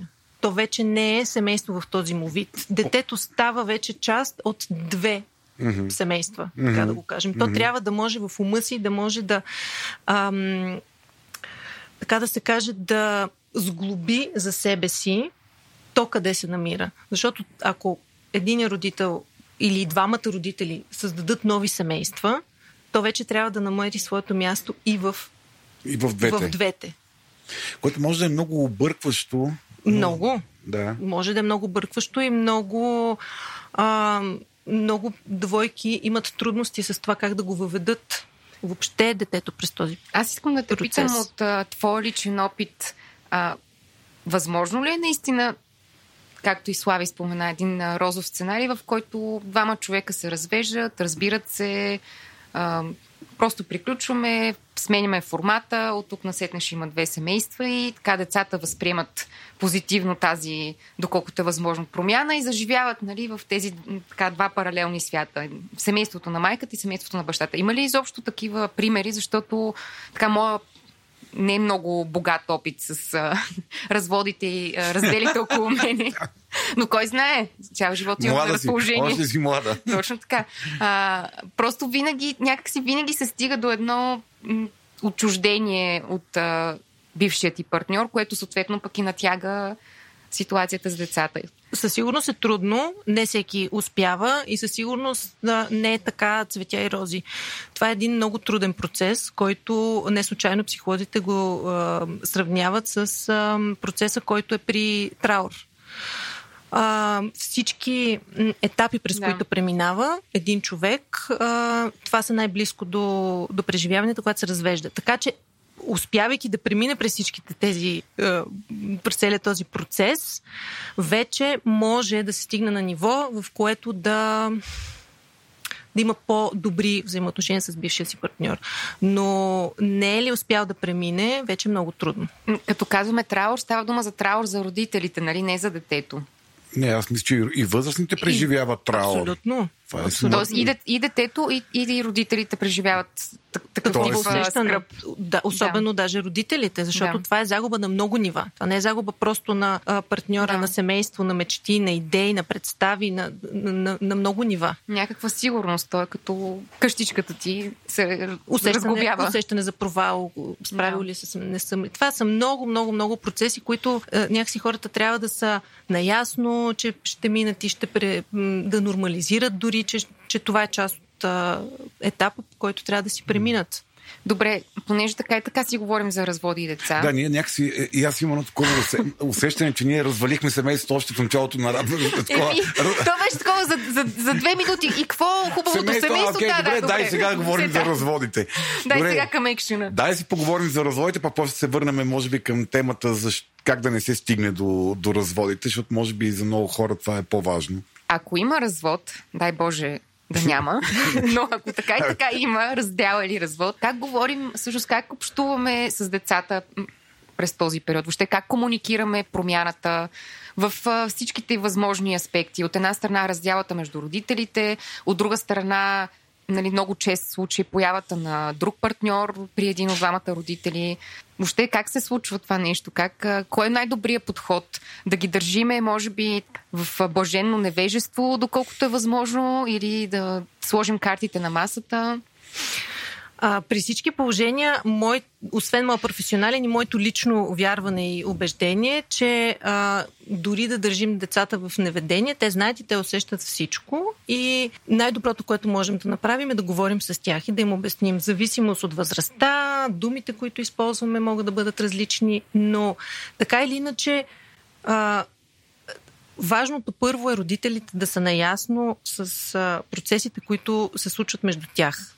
Те да са изговорили нещата, те да знаят какво следва от тук на там, за да могат да говорят с децата, защото най-важното за тях е какви ще бъдат последствията за него. Това е нещото, което е много важно да се адрес... детето. интересува mm. детето. Е важно да бъде адресирано към него. Какви промени ще настъпят? Ще има ли промяна в средата? Училище, градина, приятелски кръг, Дом. дом доколко ще се вижда с единия, с другия родител. Това са важните неща, Да. които трябва да бъдат изговорени с него. Да. Всичко останало могат, може да му се каже, това са неща между мен и майка ти и баща ти, това ние ще си го изговорим, да са ясно поставени граници къде сме ние като партньори, къде сме ние като родители. Защото ние като мъж и жена може да се разделим, но ние като родители никога няма да се разделим. Това е важното послание, което трябва да достигне до детето. И ам, да бъдат на разположение винаги, да отговарят на всички въпроси, а, на всякакви чуденки, които възникват в децата. Те могат да бъдат а, на много малки а, и кратки въпроси или така флаш моменти, защото понякога родителите си представят, че трябва да седнат и да проведат един дълъг, напоителен разговор, на който да обяснат на И децата. веднъж някакви- завинаги и да затворим завинаги темата. Край. Да. Но това не се случва така. Да. Децата много често просто казват, окей, М, Правят Няма се, че проблем, го приемат. правят да. се, че Да. нямат и след някакво време задават въпрос. Да, или за мен започва да се държат Или много странно. започват с поведението си, да. Но когато усещат и знаят, че родителя е окей, но самия родител също трябва да е окей с това и да, е- да е наясно, че може да, да, да отговори на, на нуждите или на въпросите на детето, тогава и той ще се чувства много по-спокойно да ги зададе и да може да си, да си запълни тези празнини в ума. А, много хора казват, седим заедно заради децата. Това м- има ли някакъв резон изобщо в това решение? Да създадеш така един театър, нали, че всичко е супер, че се разбираме, че не се караме, заедно сме, когато отвътре, примерно да речем, не искаш да бъдеш с човека. Това а, отразява ли се на децата или въпреки това те взимат, как да кажа, само нещата отгоре-отгоре и ам, за тях е успокояващо, че мама и тата и аз живеем под един покрив и всичко изглежда супер. А, със сигурност за това въобще решение да стоим заедно заради децата стоят куп вярвания, убеждения, разбирания, така. А, децата винаги усещат. А, това е несъзнаван процес, който когато не е облечен в думи, децата започват да го изразяват чрез най-различно поведение. Ние го наричаме симптом някакъв.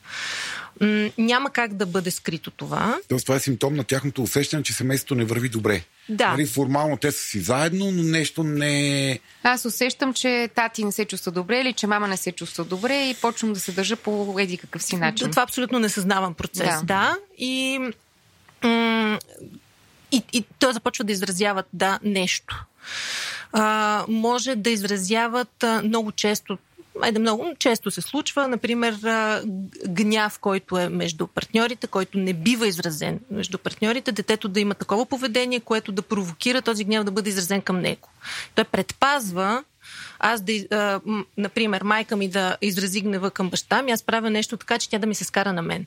По този начин аз предпазвам и се грижа за, за, за семейството, влизайки в тази Ролята на роля. И, да.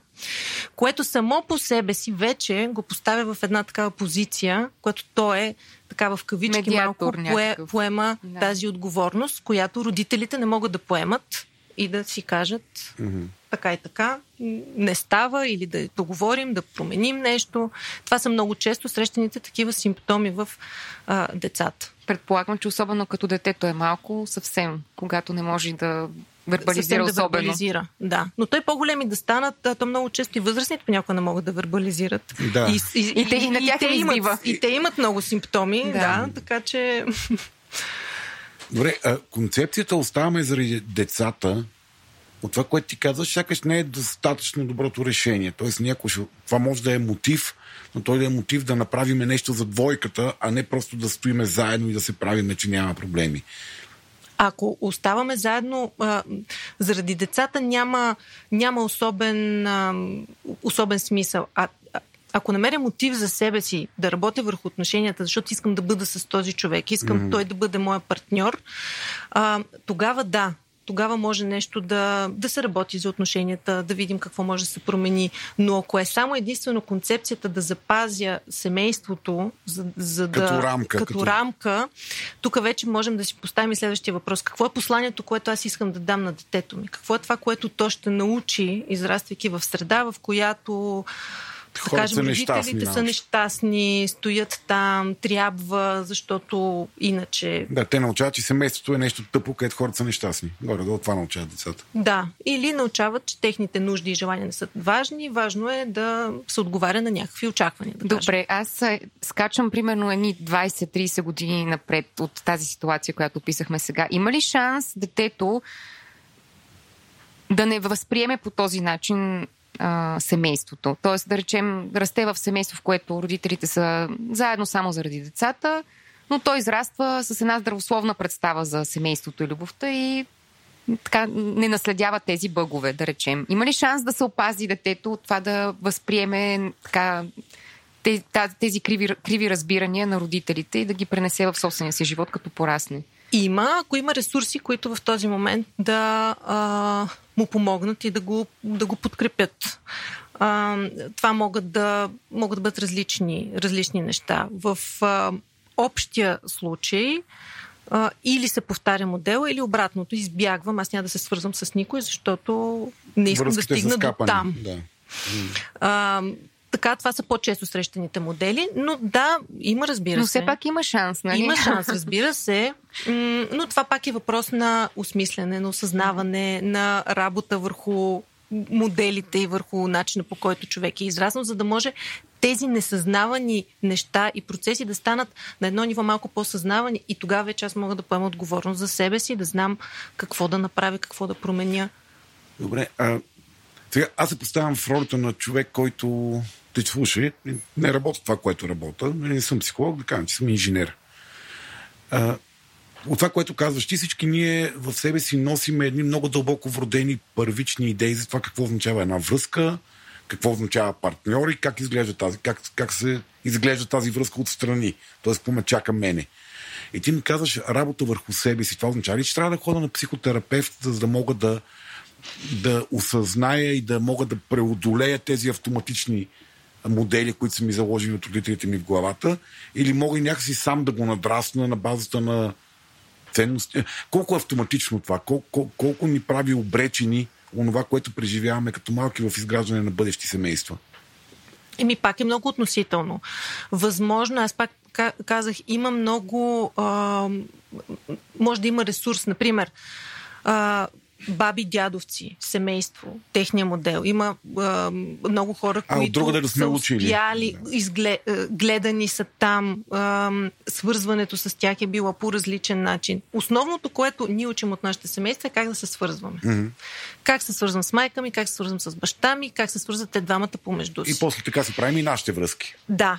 Това е основата. Ние няма откъде иначе ние да го, да, да го разберем. Това и да го м, усвоим.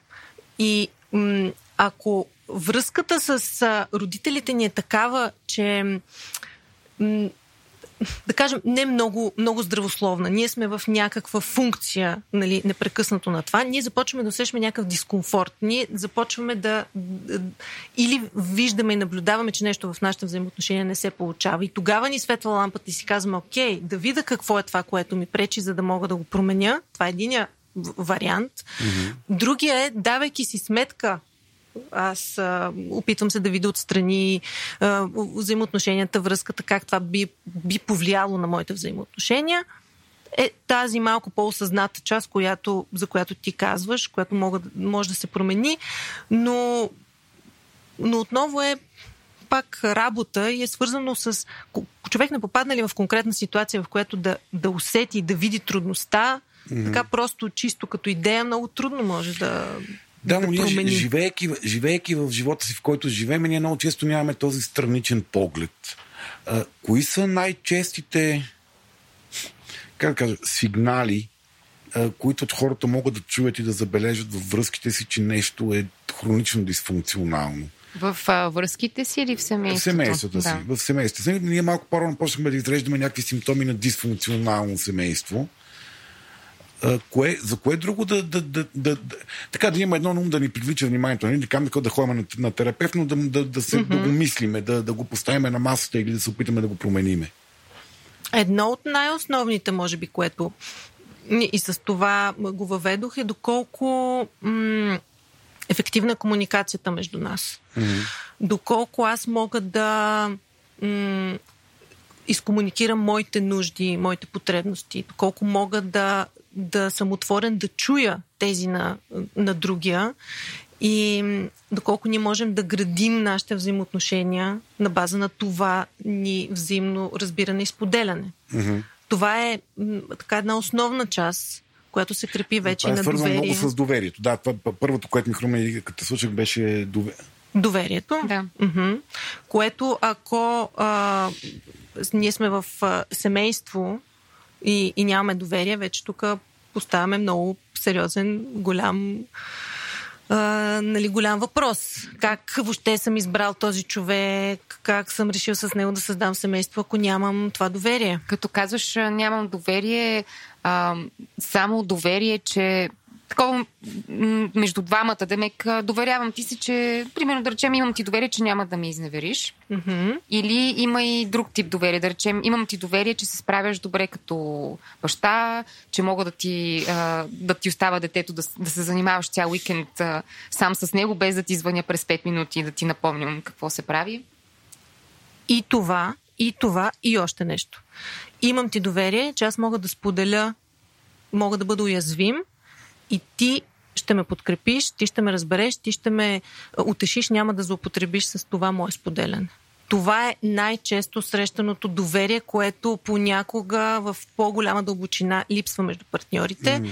И а, това усещане, аз мога да, да, да бъда уязвим пред теб и м- да си го позволя, е, е нещото, което понякога е много трудно. Тоест, ако ти, да кажа, ако ти кажа зле ми е, няма да чуя и какво от това, или това си е твой проблем, или ами, защото си зле, за това ти На е теб зле. се ти е зле, да. кога ще спреш да мрънкаш. На тебе, Точно така. Да, на тебе се ти е зле и да, някаква е такава реакция, която е нали, неглижираща, отхвърляща. Да, която е отхвърляща понякога, обаче защото другия може да не знае какво да направи. Да. Може да има очакване, чува го като много често като имам такива, което да. казва, окей, от мен се очаква нещо, обаче аз не знам какво да направя, какво имам... трябва да направя и веднага взема позиция, ми оправяй се. Имам чувството, че това е повече, така, повечето мъже, тире, слаж бащи имат някаква такава реакция. Стигнахме ли до там, О, в който да...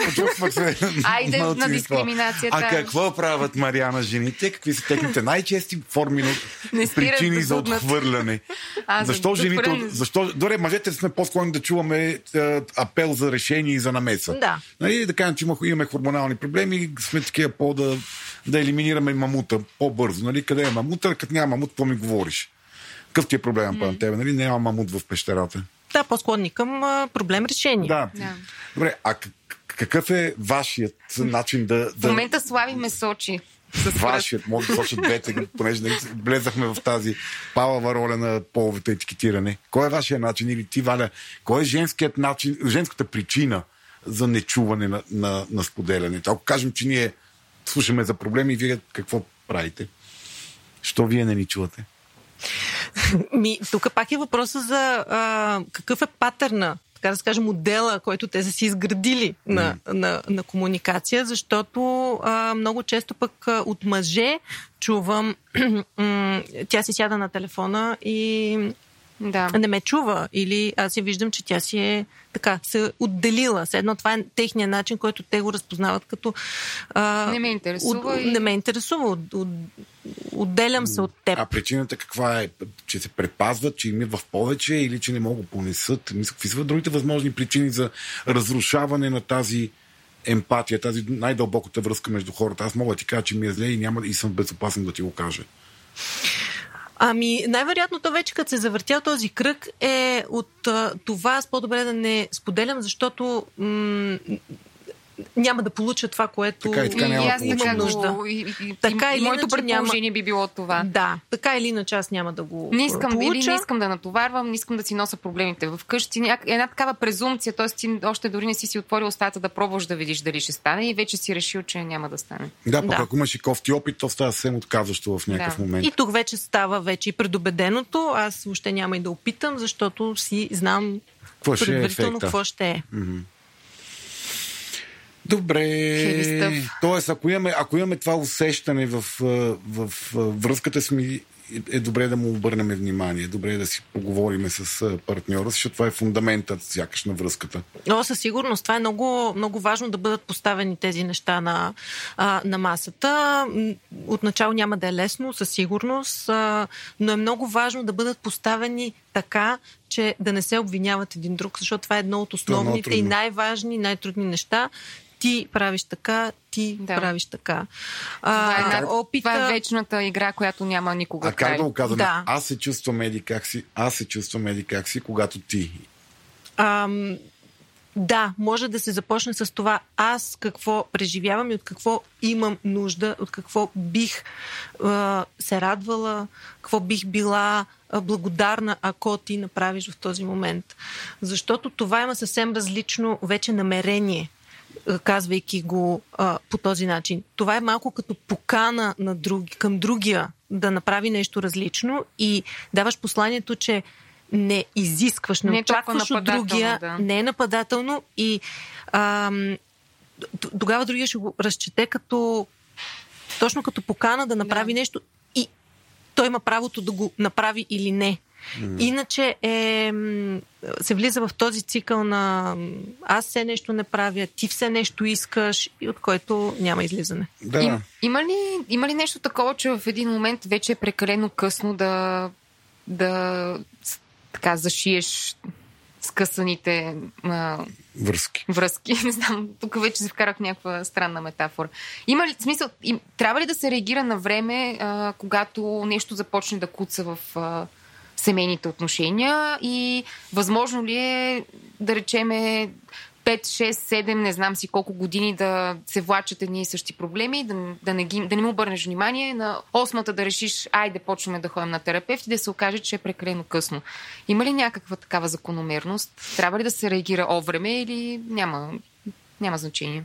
И със сигурност, колкото по-рано, толкова по-ефективна би била работата, защото тогава те не са влезли толкова много в този, в, в този кръг. И много по-лесно биха могли да го променят, да го разберат. А, някакси са много по-гъвкави. Да, не се Колко- е натрупал не се е натрупал, гняв, защото, допълнителни да, ранявания. точно така, защото всяко такова ам, натрупване носи със себе си пък много такива преживявания. На То обида, става- на раняване. То става това е като как- навик малко. То това е като тия хроничните конфликти. Нали? Вече никой не помни защо е възникнал конфликта. Да. Всички се въртат около пораженията от конфликта, а не върху причините.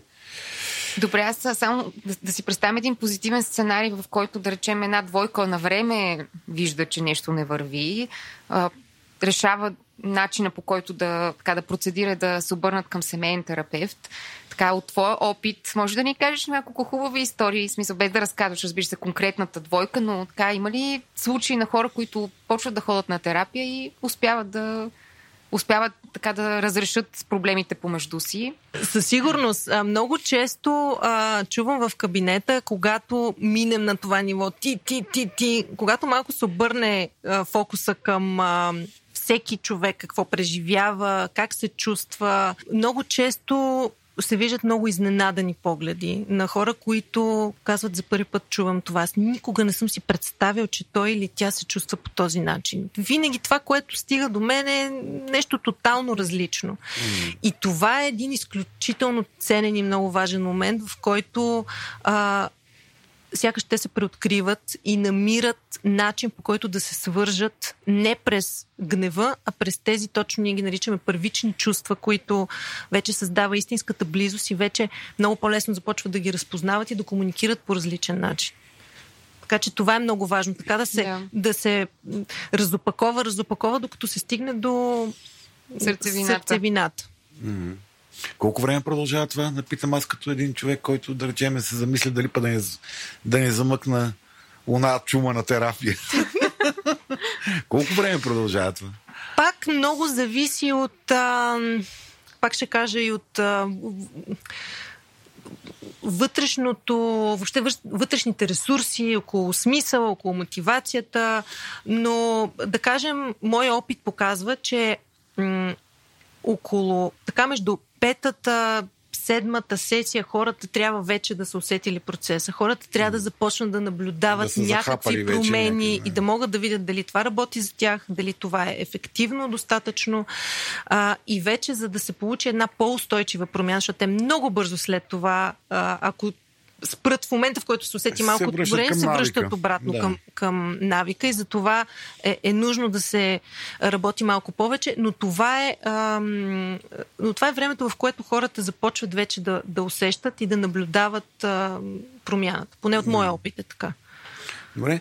Един въпрос ала Владо, който е от, от форума на Говори интернет, нали, където естествен интелект битува и комуникира с а, слушателите си.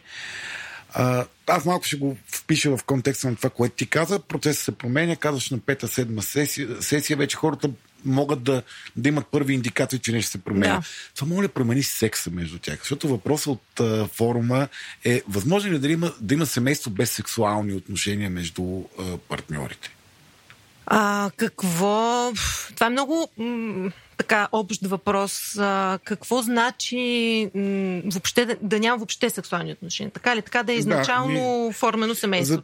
Брак, брак без секс при положение, че всичко друго вза... взаимоотношенията е помет и масло. Ага. Цитирам въпроса. Цитирам да. въпроса. Нека, нека значи... за, за, за, за случай да приемем, че няма никакви. Да Сега, дали, дали има някаква форма на интимност, е, друга, а не сексуална, не, не е ясно от въпроса, но mm-hmm. така без секс. Mm-hmm. Това, което си нали, най-широката представа за секс. Ми, аз тук сега веднага бих а, така полюбопитствала, така да се каже. Нали? Не, не здраво любопитство, ами професионално. професионално. Здраво любопитство.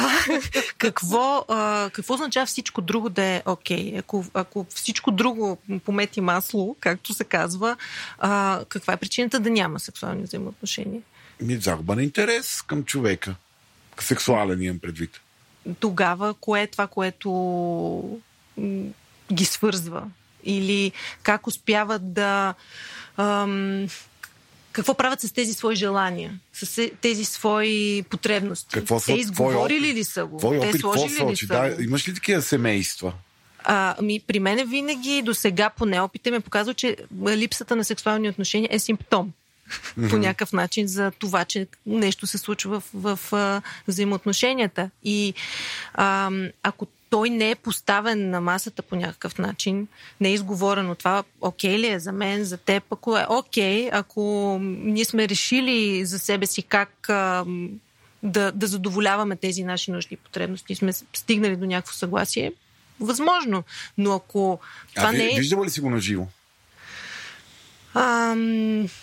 Виждала съм го в... Ам... Говоря за хората сексуално активна възраст, нали? не за... Да, да, разбира се.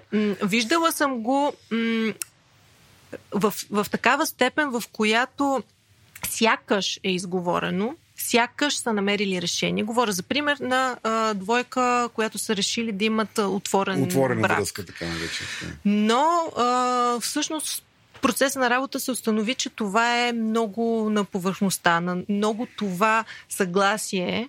Се оказа, че в един от партньорите всъщност истински хич не е съгласие и вътрешно носи много голямо разочарование, неудовлетворение и го прави малко така за за другия, така да се каже, което вече само по себе си започва да провокира, индикира много различни да, други процеси. Да, в момент то се избие на друга. Това, да, така че такъв тип уж малко безсъгласни сме, окей сме с това, това е нашия начин, м- се оказа всъщност, че истински не е. Това е малко като този парадокс, той е такъв, тя е такава, приемам го, но всъщност аз искам той да се промени. Mm-hmm. Което е това семейство от двама приятели, които живеят заедно и си отглеждат децата, по-скоро не си срещала. Двама приятели, приятели. Тип са квартиранти. Си... Да. Готвят си, хапват си. Ма неква са квартиранти, просто приятели. Хора, да. които си говорят, вярват си, подкрепят се, помагат си, нали, разказват си кой къде какво е ходил да си задоволява тези потребности, да го кажем по-възпитано.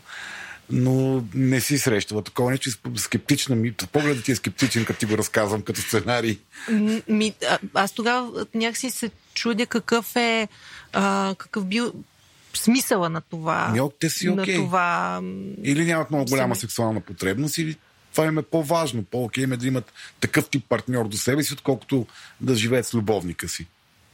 Еми, ако те са си окей и това за тях е окей, няма, няма проблем. Въпросът е, че някакси ако е поставен, може би като въпрос, а за това Да, веднага, е веднага, поставен. се, веднага се Мгм. породи в мен за това, че след като някой може би пита, най-вероятно в него или в някой, или съществува тази дилема. Леко съмнение дали Леко това, съмнение, да. окей ли е, това ли е? Мгм. Защото иначе е много... Ако са си стигнали до това, назовали са го, поставили са го на масата и са, са окей, защо не? А вие ли, аз съм се чудил винаги, а, вие ли помагате на хората с проблеми в сексуалните отношения в семейството или сексуолози? Има си сексолог, сексолози, които са си... То България има един сексолог. Да. също. Аз даже се сещам за кой говориш. Е, за Румен, да. Той, Да. А, който си е специално с ам, да, сексуалната тематика, но ние също работим като част от взаимоотношенията, защото това е комуникация. Нали, ние м. много често а, хората си комуникират през секса. Нали, а, Ето, не е лошо. и това е всъщност комуникация, така или иначе. Аз а, м, връщам въп, обратно към въпроса, за който така че дискутираме сега, за брака без секс. А, в един малко по-различен аспект, по-скоро за интимността. Важно ли е децата ни да виждат интимността между, между родителите? Това, да речем, проблем ли е, да речем, ако, ако едно дете израсне и до 20-та си годишна не е виждала майката и бащата да се целуват, примерно, или да се прегръщат? Просто те не го правят. А, имам такива клиенти, да, които по някакъв начин го казват като нещо негативно от своя опит и своето преживяване, сякаш е нещо м- било е табу в тяхното семейство, да кажем. Не се целуват, не се прегръщат. Ам, със сигурност дава своите сега отражения под една или друга форма. Ам, но когато родителите показват интимност, те показват и начин на общуване, начин на свързване помежду си. Дават послание на, на детето, показват грижа, показват любов. Със сигурност това носи своя емоционален заряд и е част от, особено когато става въпрос за някакви дори трудни моменти, дори моменти, в които просто се радват един на друг. Нали? Те имат много различен смисъл и тогава детето успява да се ориентира в, в това какъв е емоционалният отклик на хората един към друг. Така че със сигурност това е много позитивно и носи а, смисъл за, за, за Да. тях. Добре, а ти казваш, че да, децата учат от това как родителите се държат един спрямо друг. А, след развод, добре ли е родителите да продължат да демонстрират един към друг, не, не интимна близост, но приятелска близост? Тоест, за децата объркващо ли ще е да ги вижда да се прегръщат или по-скоро е добре да ги вижда, че се прегръщат? Или че ходят на вечери заедно, че, излизат- пътуват. Да, и че казват, ние с мама отиваме там, нали, ние двамата отиваме на вечеря, тебе ще гледа баба ти. Да, да смисъл, добре ли е?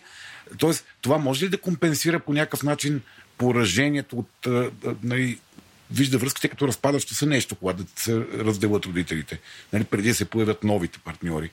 Нали, добре ли е те да виждат, да, те, родителите да демонстрират близо за, за пред детето? При всички положения, първото и най-важно нещо е родителите да са успели достатъчно ясно да поставят границите и да обяснат какво е положението и състоянието mm. на системата в момента Пред детето. пред детето, да. нали, то да е наясно, защото децата а, Си имат идеите и фантазиите, че родителите им ще се съберат така или иначе. Ам, сега, за едно дете би било объркващо, ако те до а, сега са се карали или зависимо от това какви са били отношенията им а, в семейство, докато са били в брак, ако до сега са се карали и след това изведнъж излизат и почват да се нали, прегръщат, а, най-вероятно би било объркващо. Мгм. А, ако те са били в такива отношения и са се разделили по някакви причини. И след това ги запазят това би било по-скоро естествено на, на, за детето. Mm. Въпросът е да бъде то наясно, достатъчно категорично. Че това, че се прегръщат, не това, че са двамата, да. Че, да, че са двамата и че те са разделени и те няма да се а, съберат. Защото много често понякога, за да се. А, някакси представата, може би, на, на, на родителите, за да утешат детето или за да не го травмират, както нали, сега вече много така модерно и се mm. казва, да не го травмираме, започват да дават а, такива послания, които по-скоро те обършват и травмират, отколкото, отколкото да. да му бъде ясно. Нали. Противоречиви сигнали. Значи, значи просто ако са се карали до този момент, се разделят и продължават да се карат и детето е абсолютно поне, Или поне не се карат и викате, виж сега как не се караме. Ние затова се разделихме, да. това е хубаво. Аз, да. аз исках да те питам, а, по-рано говорихме за примера, който даваме на, на децата си, въобще а, начин на свързване, нали, който поставяме през отношенията в семейството. Окей, да речем първи опит, мъжа и жената не се разбират, развеждат се. А, какво се случва, ако нали, един от родителите срещне нов човек, с който се разбират много добре? Това създава ли Поставя ли такъв пример за детето или само ако е с бащата и съответно майката работи? А, не, има много примери, много случаи, в които а, деца са израснали с приятел, съпруг, зависи на майката, да кажем, а, който възприемат като модел за подражание или а, се чувстват много свързани с него. Или виждат, че има да има норма... виждат, хубава има връзка нормална, между хора. Да. Нормална връзка. Това със сигурност не, а, не трябва да се омалуважава, да се обесценява или да се дистанцира бащата, но със сигурност това може да бъде ако се получи по-здравословно, по-функционално, може да бъде много добър пример. И сега се сещам и за още един въпрос. Появява се нов човек в а, живота на бащата или на майката. Детето така трябва ли да го възприема като втори татко или втора, втора майка? Всъщност как седи така... Кое е здравословното в случая? Да си знае, ти си имаш една майка и един баща или да почне да възприема, че това е втори резерва тати, не знам. Не знам кое е по-правилното. Добре е детето да знае, че има една майка и един баща. Това са неговите родители. Това е, а, да кажем, новия съпруг на майката. Вече какви ще са функциите доколко нали, той ще възпитава, доколко ще участва в нали, отглеждането, зависи вече от възрастта на детето, е въпрос вече на м, динамика, нали, семейна динамика, но м, за детето е важно да знае, че има една майка, един баща и това е мъжа на а, майка ми или новата приятелка, жена на, на баща ми. И аз съм част и от това семейство, но баща ми, майка ми са дни. Тоест, аз слушайки тук разговора, сякаш не препоръчваш родителите, които се разделят с биологи... родителя на, след раздялата, да останат сами, защото детето иначе много ще страда. Тоест, сякаш е по-добре детето да, да вижда хармонична връзка за родителя, с който живее по-често, отколкото да го вижда него сам.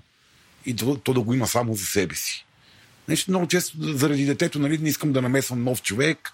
Е, или то, го крия, да, или то, то, то, въпрос е как го правиш, кога го правиш, така нататък. Mm-hmm. Нали? Но, въобще никога да не намесваме нов човек, по, сякаш не е по-доброто, по-доброто за детето сякаш умишлено да не се свързвам с друг заради детето. Точно Това ли така, да. казваш? Да, защото детето може да реагира гневно, то може да реагира нали, отхвърлящо в началото, естествено то ревнува и така всички тия неща, които децата правят.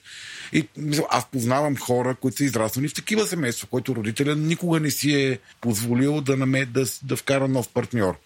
Но ето тук идват отново страховете на родителите и тяхната представа за това как детето би реагирало и как те биха се справили с тези чувства и с тези преживявания. А дори детето да се разгневи, дори да отхвърли първоначално, това е нормално, това е окей. Okay. Ние можем да, да валидизираме този гняв. Той е най-вероятно натрупан от преди това. А, дори да се мине през този процес, това е м- по-здравословно дори, mm-hmm. отколкото м- да това, което ти казваш, сякаш аз имам нужда да бъда свързан mm-hmm. с друг. Аз искам да бъда. Дори го има човека, но не го, го човека, презентирам. Но аз го, но, но аз го крия а, или аз а, се виждам тайно, да кажем, с него, за да не, не навреди на детето, е. М- по-скоро отново е в това несъзнавано, което детето усеща, че има че нещо, има, има лъжа. което се случва, да. но, но то не може да разбере точно какво и не може да го облече в, в mm-hmm. думи. Mm-hmm. Защото няма как в поведението, в посланията, които се дават съзнавани и несъзнавани, то разбира всичко. Въпросът е, че то се получава една такава като дупка в, в разбирането му, така метафорично казано, която се опитва да запълни и, и започва да запълва с начина по който той може, както той си го разбира и си измисля. Неща, и много, кой знае какви. Да, и много често след това в терапията излиза, че точно тези моменти, точно тези запълваници, тези дупки са моментите, в които хората или са блокирали, или са изградили някакъв механизъм за, за, за справяне, който м- все още не могат да го, не могат да го разберат, Тоест, не могат да го преработят. Нататък, да. А, така че колкото по-ясно им се въвежда на децата, колкото по-ясно им се а, казва, това със сигурност ще е много по-безболезнено, така да го кажем, и много по-щадящо за тях. Те да са наясно, нещата да си им облечени в, в думи е най- важното и най-смислено нещо, което може да, да, да направим като родители. Отколкото нашите сценарии в главата, то как ще го възприемем, може би по-добре да го скрием от него. Добре, а според тебе добре ли е, като казваш, нали, аз така дълбоко вярвам също, че облечените в думи, думи неща ние ги възприемаме и преработваме по-добре. Но много често децата нямат думи или поради една или друга причина не желаят да вербализират вътрешните си преживявания. А, до каква степен е добре ние да им казваме ти сега си ядосан за това, че сме се разделили, ти сега си ядосан за това, ти сега си, си, мисли, си мисли, че ти си виновен, но не си. Тоест, чакаме ли детето да подаде сигнал, че има нещо такова или ние можем да така, ще има неща, които са закономерни. Това, това което каза, нали, детски егоцентризъм, те си мислят, че са виновни за това, mm-hmm. което се случва. Mm-hmm. Те мразят родителите, които се разделят, защото те са не се справили с най-важната си роля mm-hmm. да опазват а, света им. Да. Нали, нормално да има гняв и омраза към родителите в такива моменти. Казваме ли ги тези неща на детето в прав текст или чакаме то някакси да, да, да подигне темата? Ще му помогнем ли ако кажем, виж, ти не си виновен? Със сигурност със сигурност едно от нещата, които а, при раздяла, да кажем, въвеждаме, освен това, ние като родители, винаги ще сме ти родители, ние се разделяме като а, мъж и жена, а, ти не си виновен. Това е нещо, което е между мене и а, моя мъж, да. нали, в случая.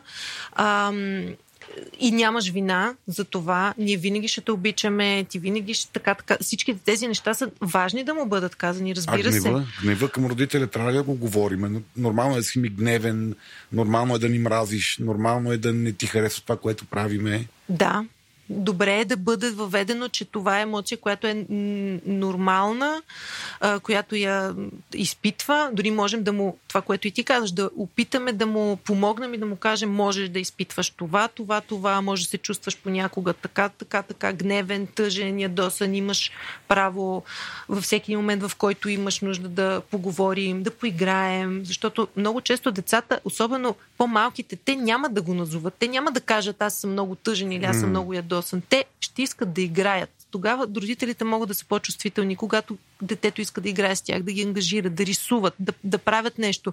Това е начинът по който те споделят емоцията си и, и преживяването си. Когато а, а, зависи, разбира се, от процеса, но когато да, при раздяла хората са много фокусирани в собствените си процеси, mm-hmm. което естествено те преживяват нещо много, много трудно без да искат, несъзнавано стават малко неглижирани децата.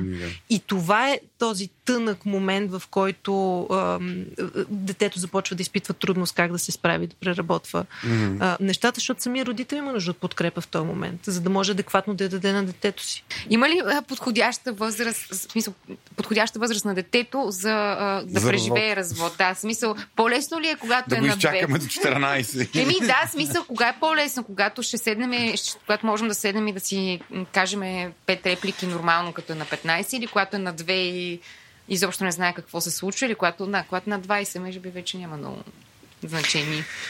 Еми, пак тук бих казала, че по-скоро зависи от начина по който родителите минават и, и преминават, защото... От гледна точка на детето по-скоро. Смисъл, има ли така някаква максима, че а, за бебетата едва ли не е, е много тръв... по-травмиращо, отколкото за подрастващите, примерно? Не знам, аз не бих се ангажирала с такива, така да, да отговоря да, конкретно, да. защото много зависи как, как участва другия родител, до каква степен, какви са взаимоотношенията. Защото те може да са заедно един родител, ако е непрекъснато отсъстващи и липсващ, той изгражда, израз, раства, с, така или иначе с да. усещането баща ми, да кажем, е, винаги е липсвал и аз съм да. все едно израснал без баща, да. пък са били едно семейство. Така че м- не бих казала, че имат конкретна да. възраст, в която. Добре. Аз се сещам само за един въпрос, който малко бута разговора в една друга посока, но просто се замислих да не го изпуснем. По отношение на как конфронтирането с истината в семейната среда, нали, по отношение на децата, когато става дума за осиновени деца, какво е, как, как седи въпроса с обсъждането на осиновяването. Тоест, добре е те да растат, знаеки, че са осиновени, или да им се каже тази новина в някакъв друг момент? Има ли някакво пак правило? Аз категорично смятам, че трябва да растат с това. Mm-hmm. Трябва да са наясно, а, да могат да изграждат а, разбиране за себе си, за идентичността си още от, а, от най-ранна детска възраст, когато това е възможно. Аз а, съм била преди години доброволец в а, а, такава къща за изоставени дечица и там имаше нещо много хубаво, което се правеше. В различните поводи, празници на децата им се, така имаше една котия, в която се попълваха някакви различни спомени, различни а, преживявания, снимки, които се даваше след това на а, усиновителите. Им казват това да е прехода, в който те да могат да въвеждат непрекъснато, да разглеждат спомените, откъде е минал, какъв е бил mm-hmm. неговия път, за да може, а, да може той да сгуби историята си. Защото да така или иначе си, за история да. на живота си. Mm-hmm. Иначе, все едно ние му отрязваме една не стига, че това е една голяма травма сама по себе си, изоставянето, ами и, и да го лишим е, от възможността... Живот, този живот го няма. Да. да, възможността да се свърже с себе си, с корените си е...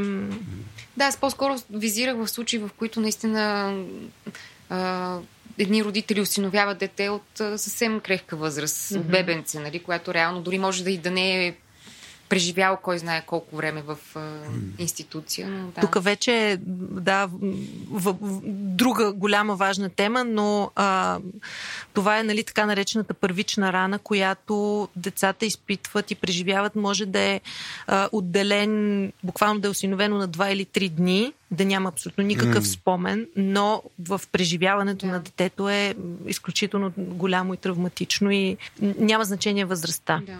Mm-hmm. Да, всъщност дам за така, баща ми имаше приятел, контакт, който на много късна възраст разбра и много зле му се отрази, защото всъщност си целият му живот. Това ти е си построяваш нали, цяла една, една, една космология, нали, цяла една вселена от някакви концепции. Изведнъж в един момент всичко това реално се срутва, спира.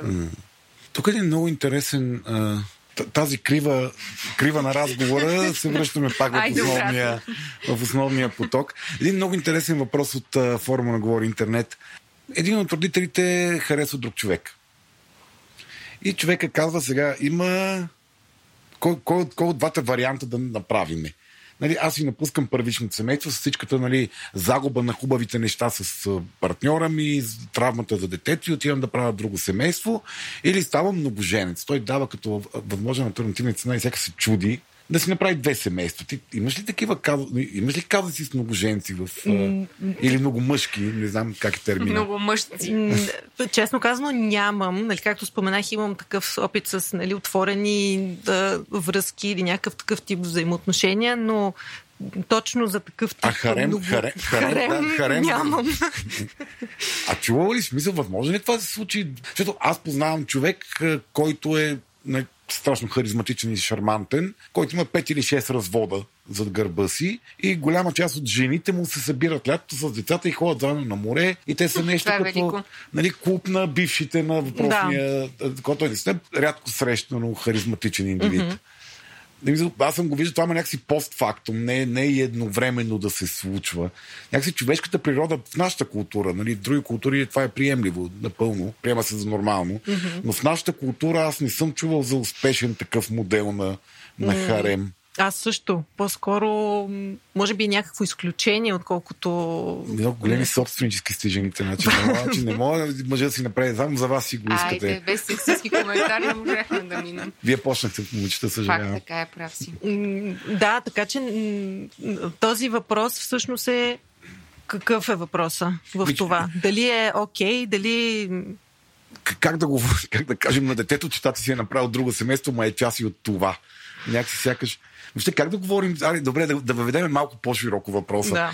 Как да съобщим на детето, че се е появил нов човек, независимо дали тата се е появил с ново семейство, ама и тия тати още е част от това семейство, или просто онзи най-често срещан сценарий, в който един родител, който е разведен, казва, е, това ми е новият а, партньор.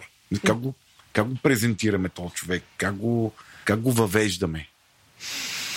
за какво внимаваме, за какво следиме. Защото дали, детето дали е готово. Ти при малко каза, нали, голямата тревога, детето дали е готово. Детето дали е готово, всъщност въпросът е винаги е родителя дали е готов. М. Дали е сигурен, че това е Дали е партньора. сигурен, а, дали... Тук най-голямата трудност при е, е, родителите е дали ние ще останем заедно, дали това няма да е поредният човек, който ще си тръгне от а, живота ни, което е нали, такъв един Разбираем страх. разбираем абсолютно естествен страх и както се вижда и се знае, гаранция няма. Ам, кога точно, как да бъде презентиран, това е много Зависи, сложно, зависи. много относително. Няма конкретна формула на петия ден, на третия ден, това да му се каже, така да се...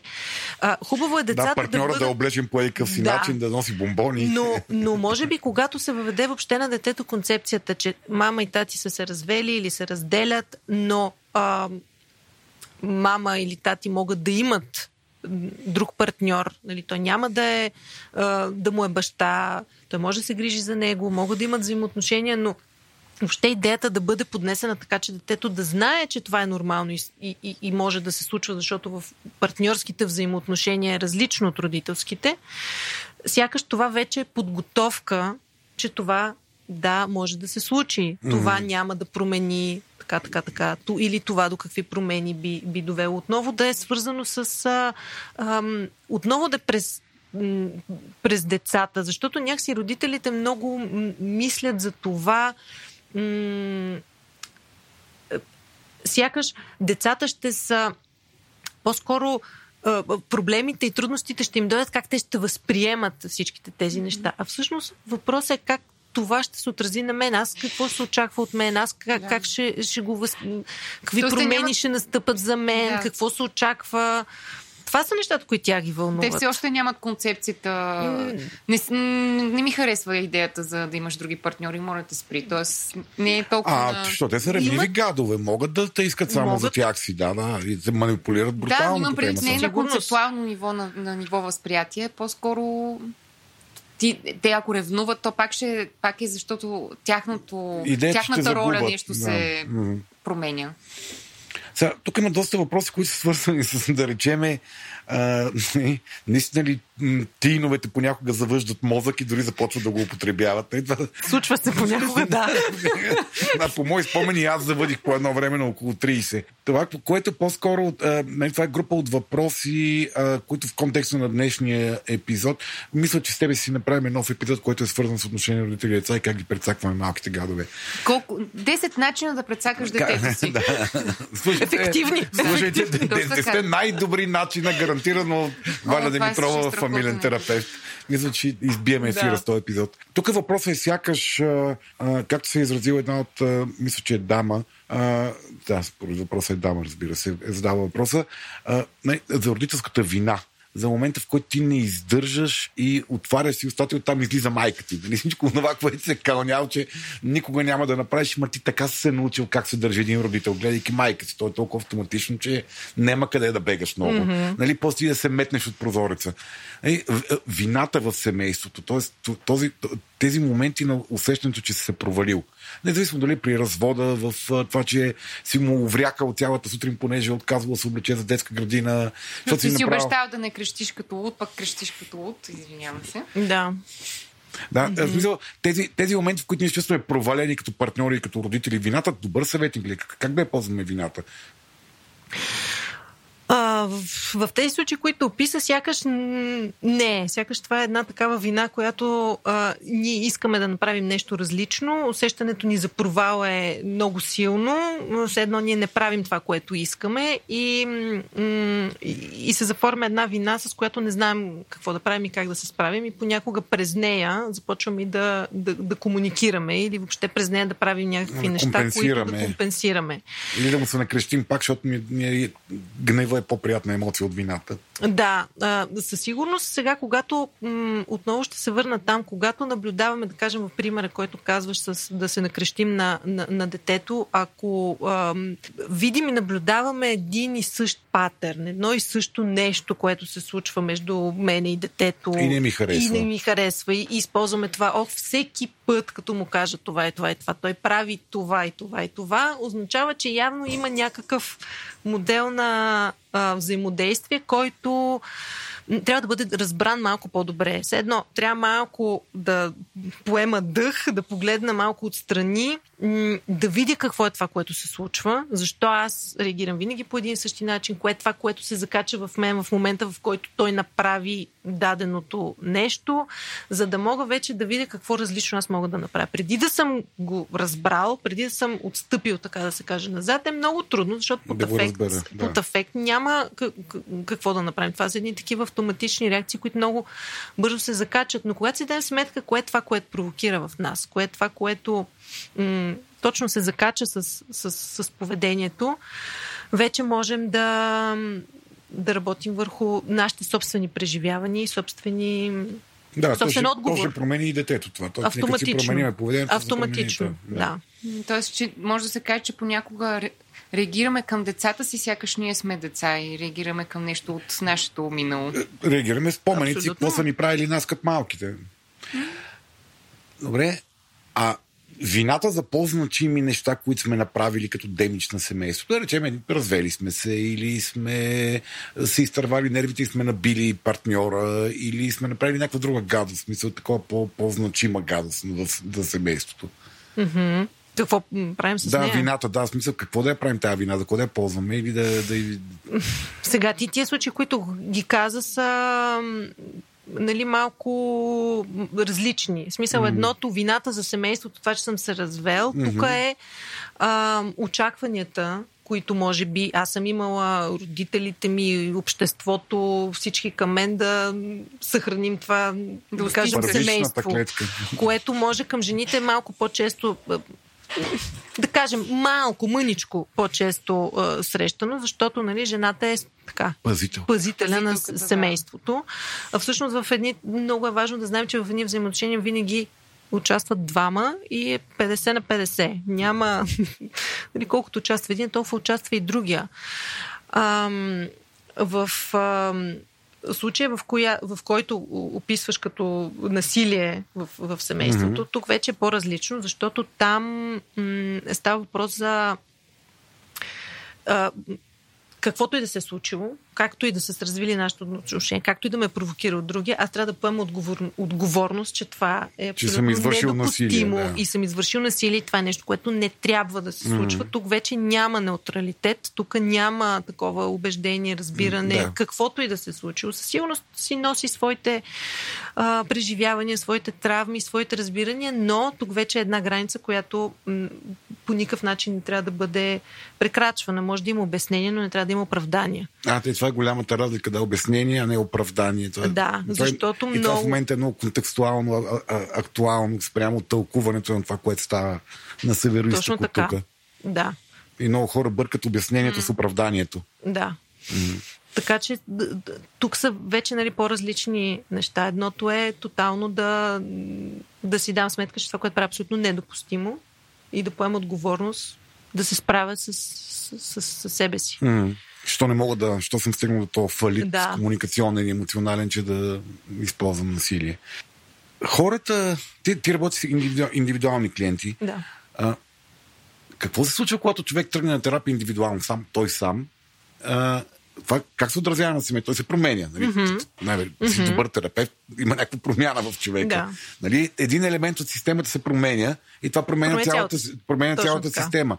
А, семейството, как, как реагират най-често семейства на твоите клиенти? Обсъждали ли сте? ли си казус, с който семейството е против промяната, дори тя да е позитивна и желана? А, има, разбира се, но повечето случаи а,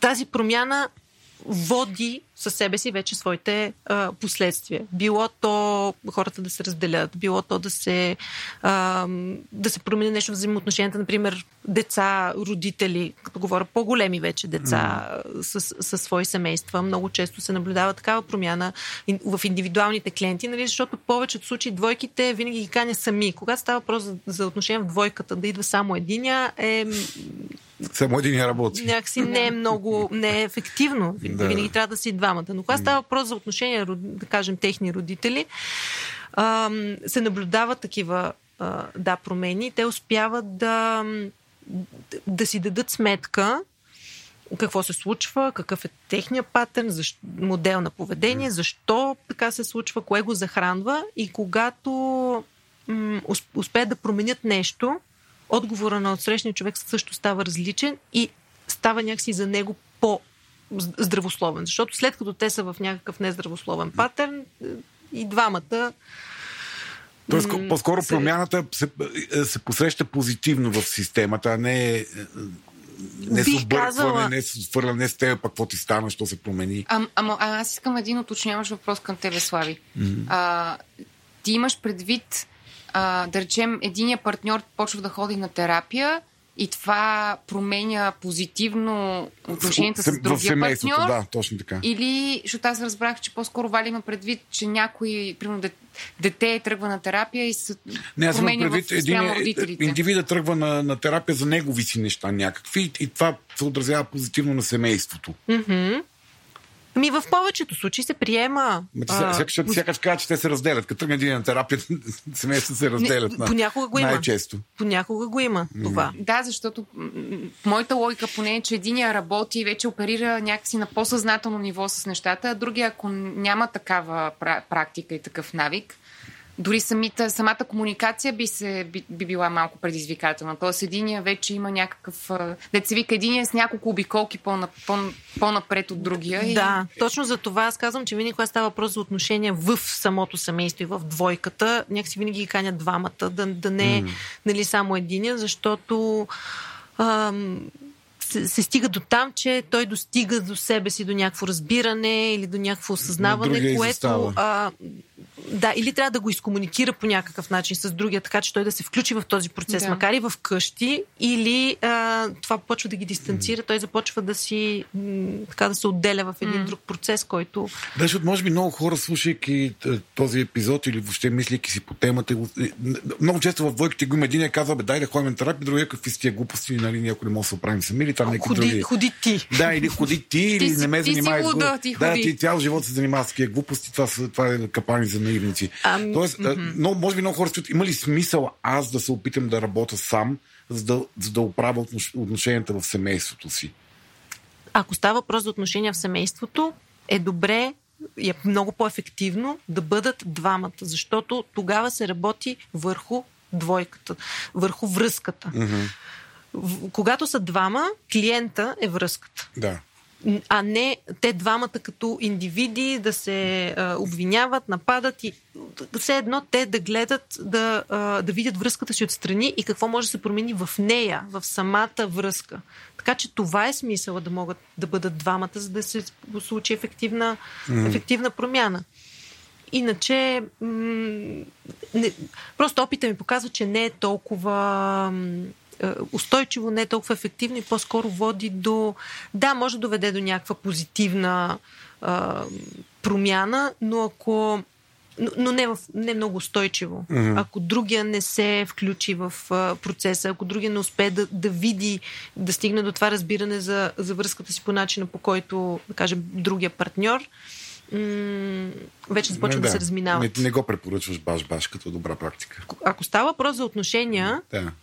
Ти самата каза. Да са двама. 50 на 50. 50 да, да, връзката, да. да. Ако, ако, ако е такова а, супер еднолично проблема само в един човек, т.е. той не се чувства добре и от това някак си рефлектира върху останалите, може би ще има повече. Да, да, но ако, да, ако клиента е връзка, той е добре клиента да е целият там.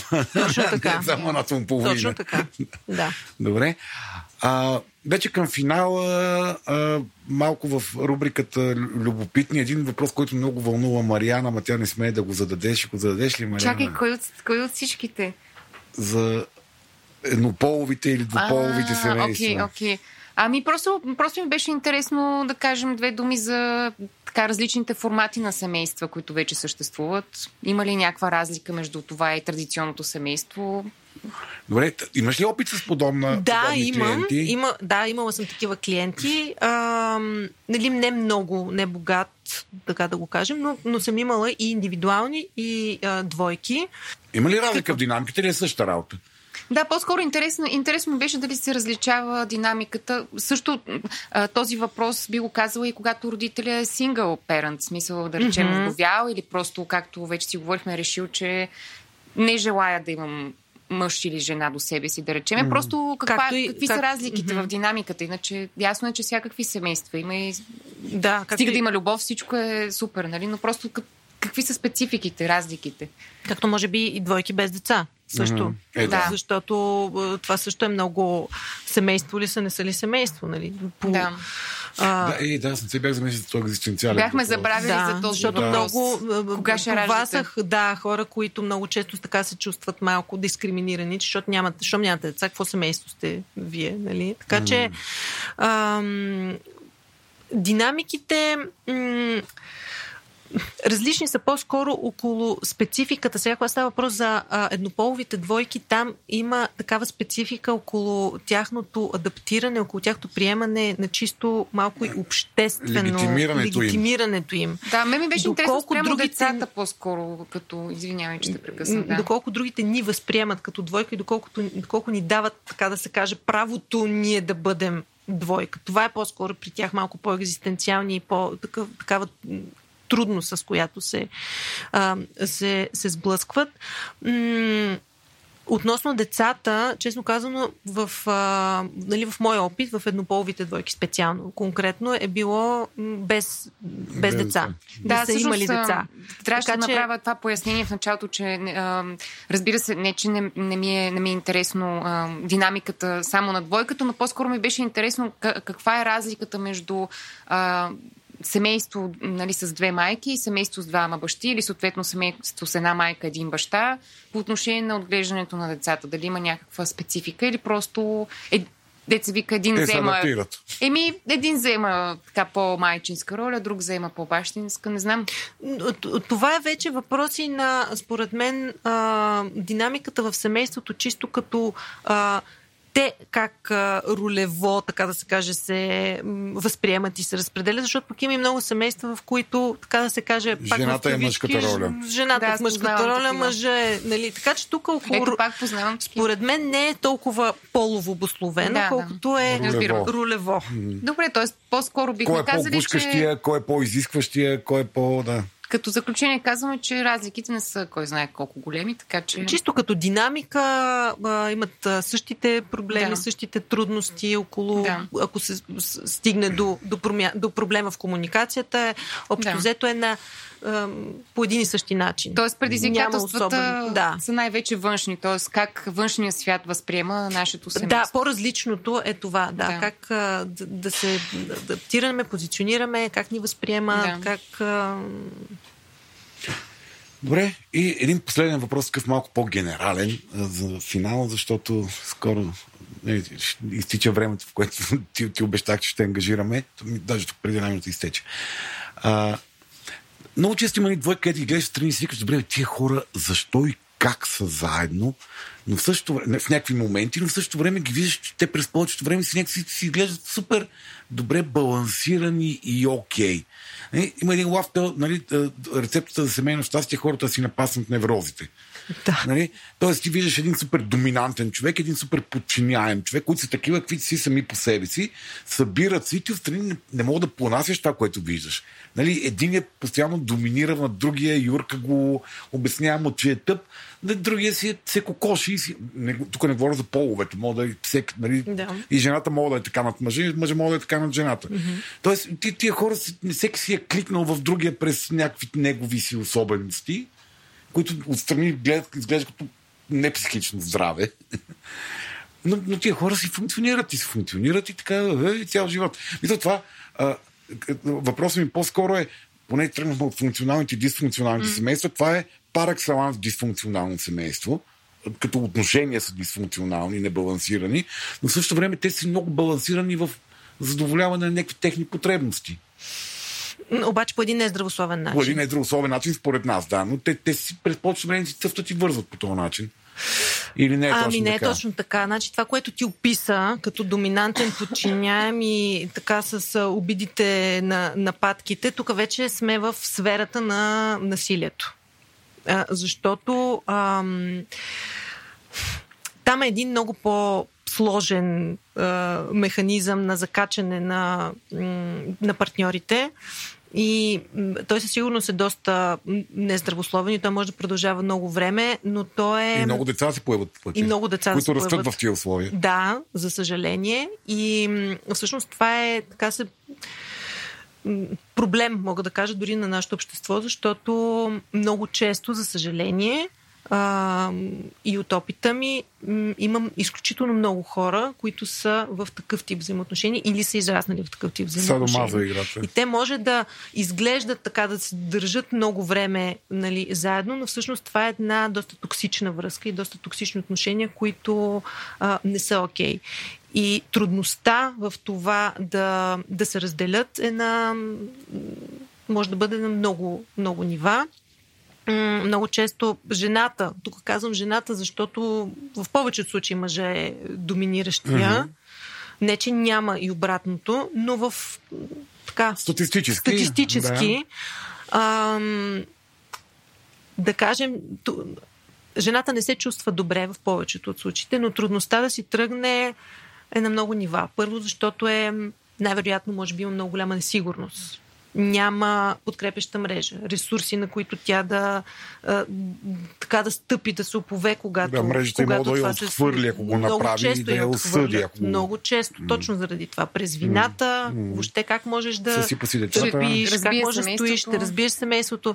И те са хванати всъщност в една много коварна клопка на това да, да, да искат да си тръгнат и затова стоят в едни такива взаимоотношения, които са изключително нездравословни. Мгм. Така че Извода какъв е? Развеждайте се, като не става. Ами да, че да, да, да си напаснеш неврозите не е рецепта за семейно щастие. Нали? Някой, който е свръхобслужващия и свръхзависимия, нали? други mm-hmm. такива модели. точно така. Окей. Ами, аз мисля, че днешния разговор за мен беше забавен за говорене. Надявам се да е бил забавен и за слушане. Дано, дано да така да, да не е супер а, мрачен Не, бе. за нашия фокус върху раздялата и развода. Аз през повечето време говорих за това как да останем заедно, но Макар, че както аз а, точно това си мислех, че има много хора, които или уж сме чували за тях поне, които супер много се кефат на развода си, празнуват си го годишнина от развода, Е, снимат по- се пред районния съд на селфи по-скоро са щастливо. странности, за които чуваме, отколкото статистика, Да. според мен. да- Статистика не, но има такива хора. Просто е да запазим добри отношения. Да. Които са, е- не са добри за нас и добри за замесените страни. А, сякаш а, останахме с а, негласното обещание, че с тебе ще записваме пак още един епизод как да, да, Как да бъдем лоши родители. да, как да си прецакаме децата по... Ефективно. Ефективно. най-успешни А, травми. не, си, не си губете времето в някакви м- малки травмички. Ето, това са десетте, знае, че свърши на работа, три пъти го правиш и готово. Отпращи го на психолог. За всички Детето. лоши майки и бащи. Специален епизод. Добре. Благодаря ти много. Много благодаря и аз.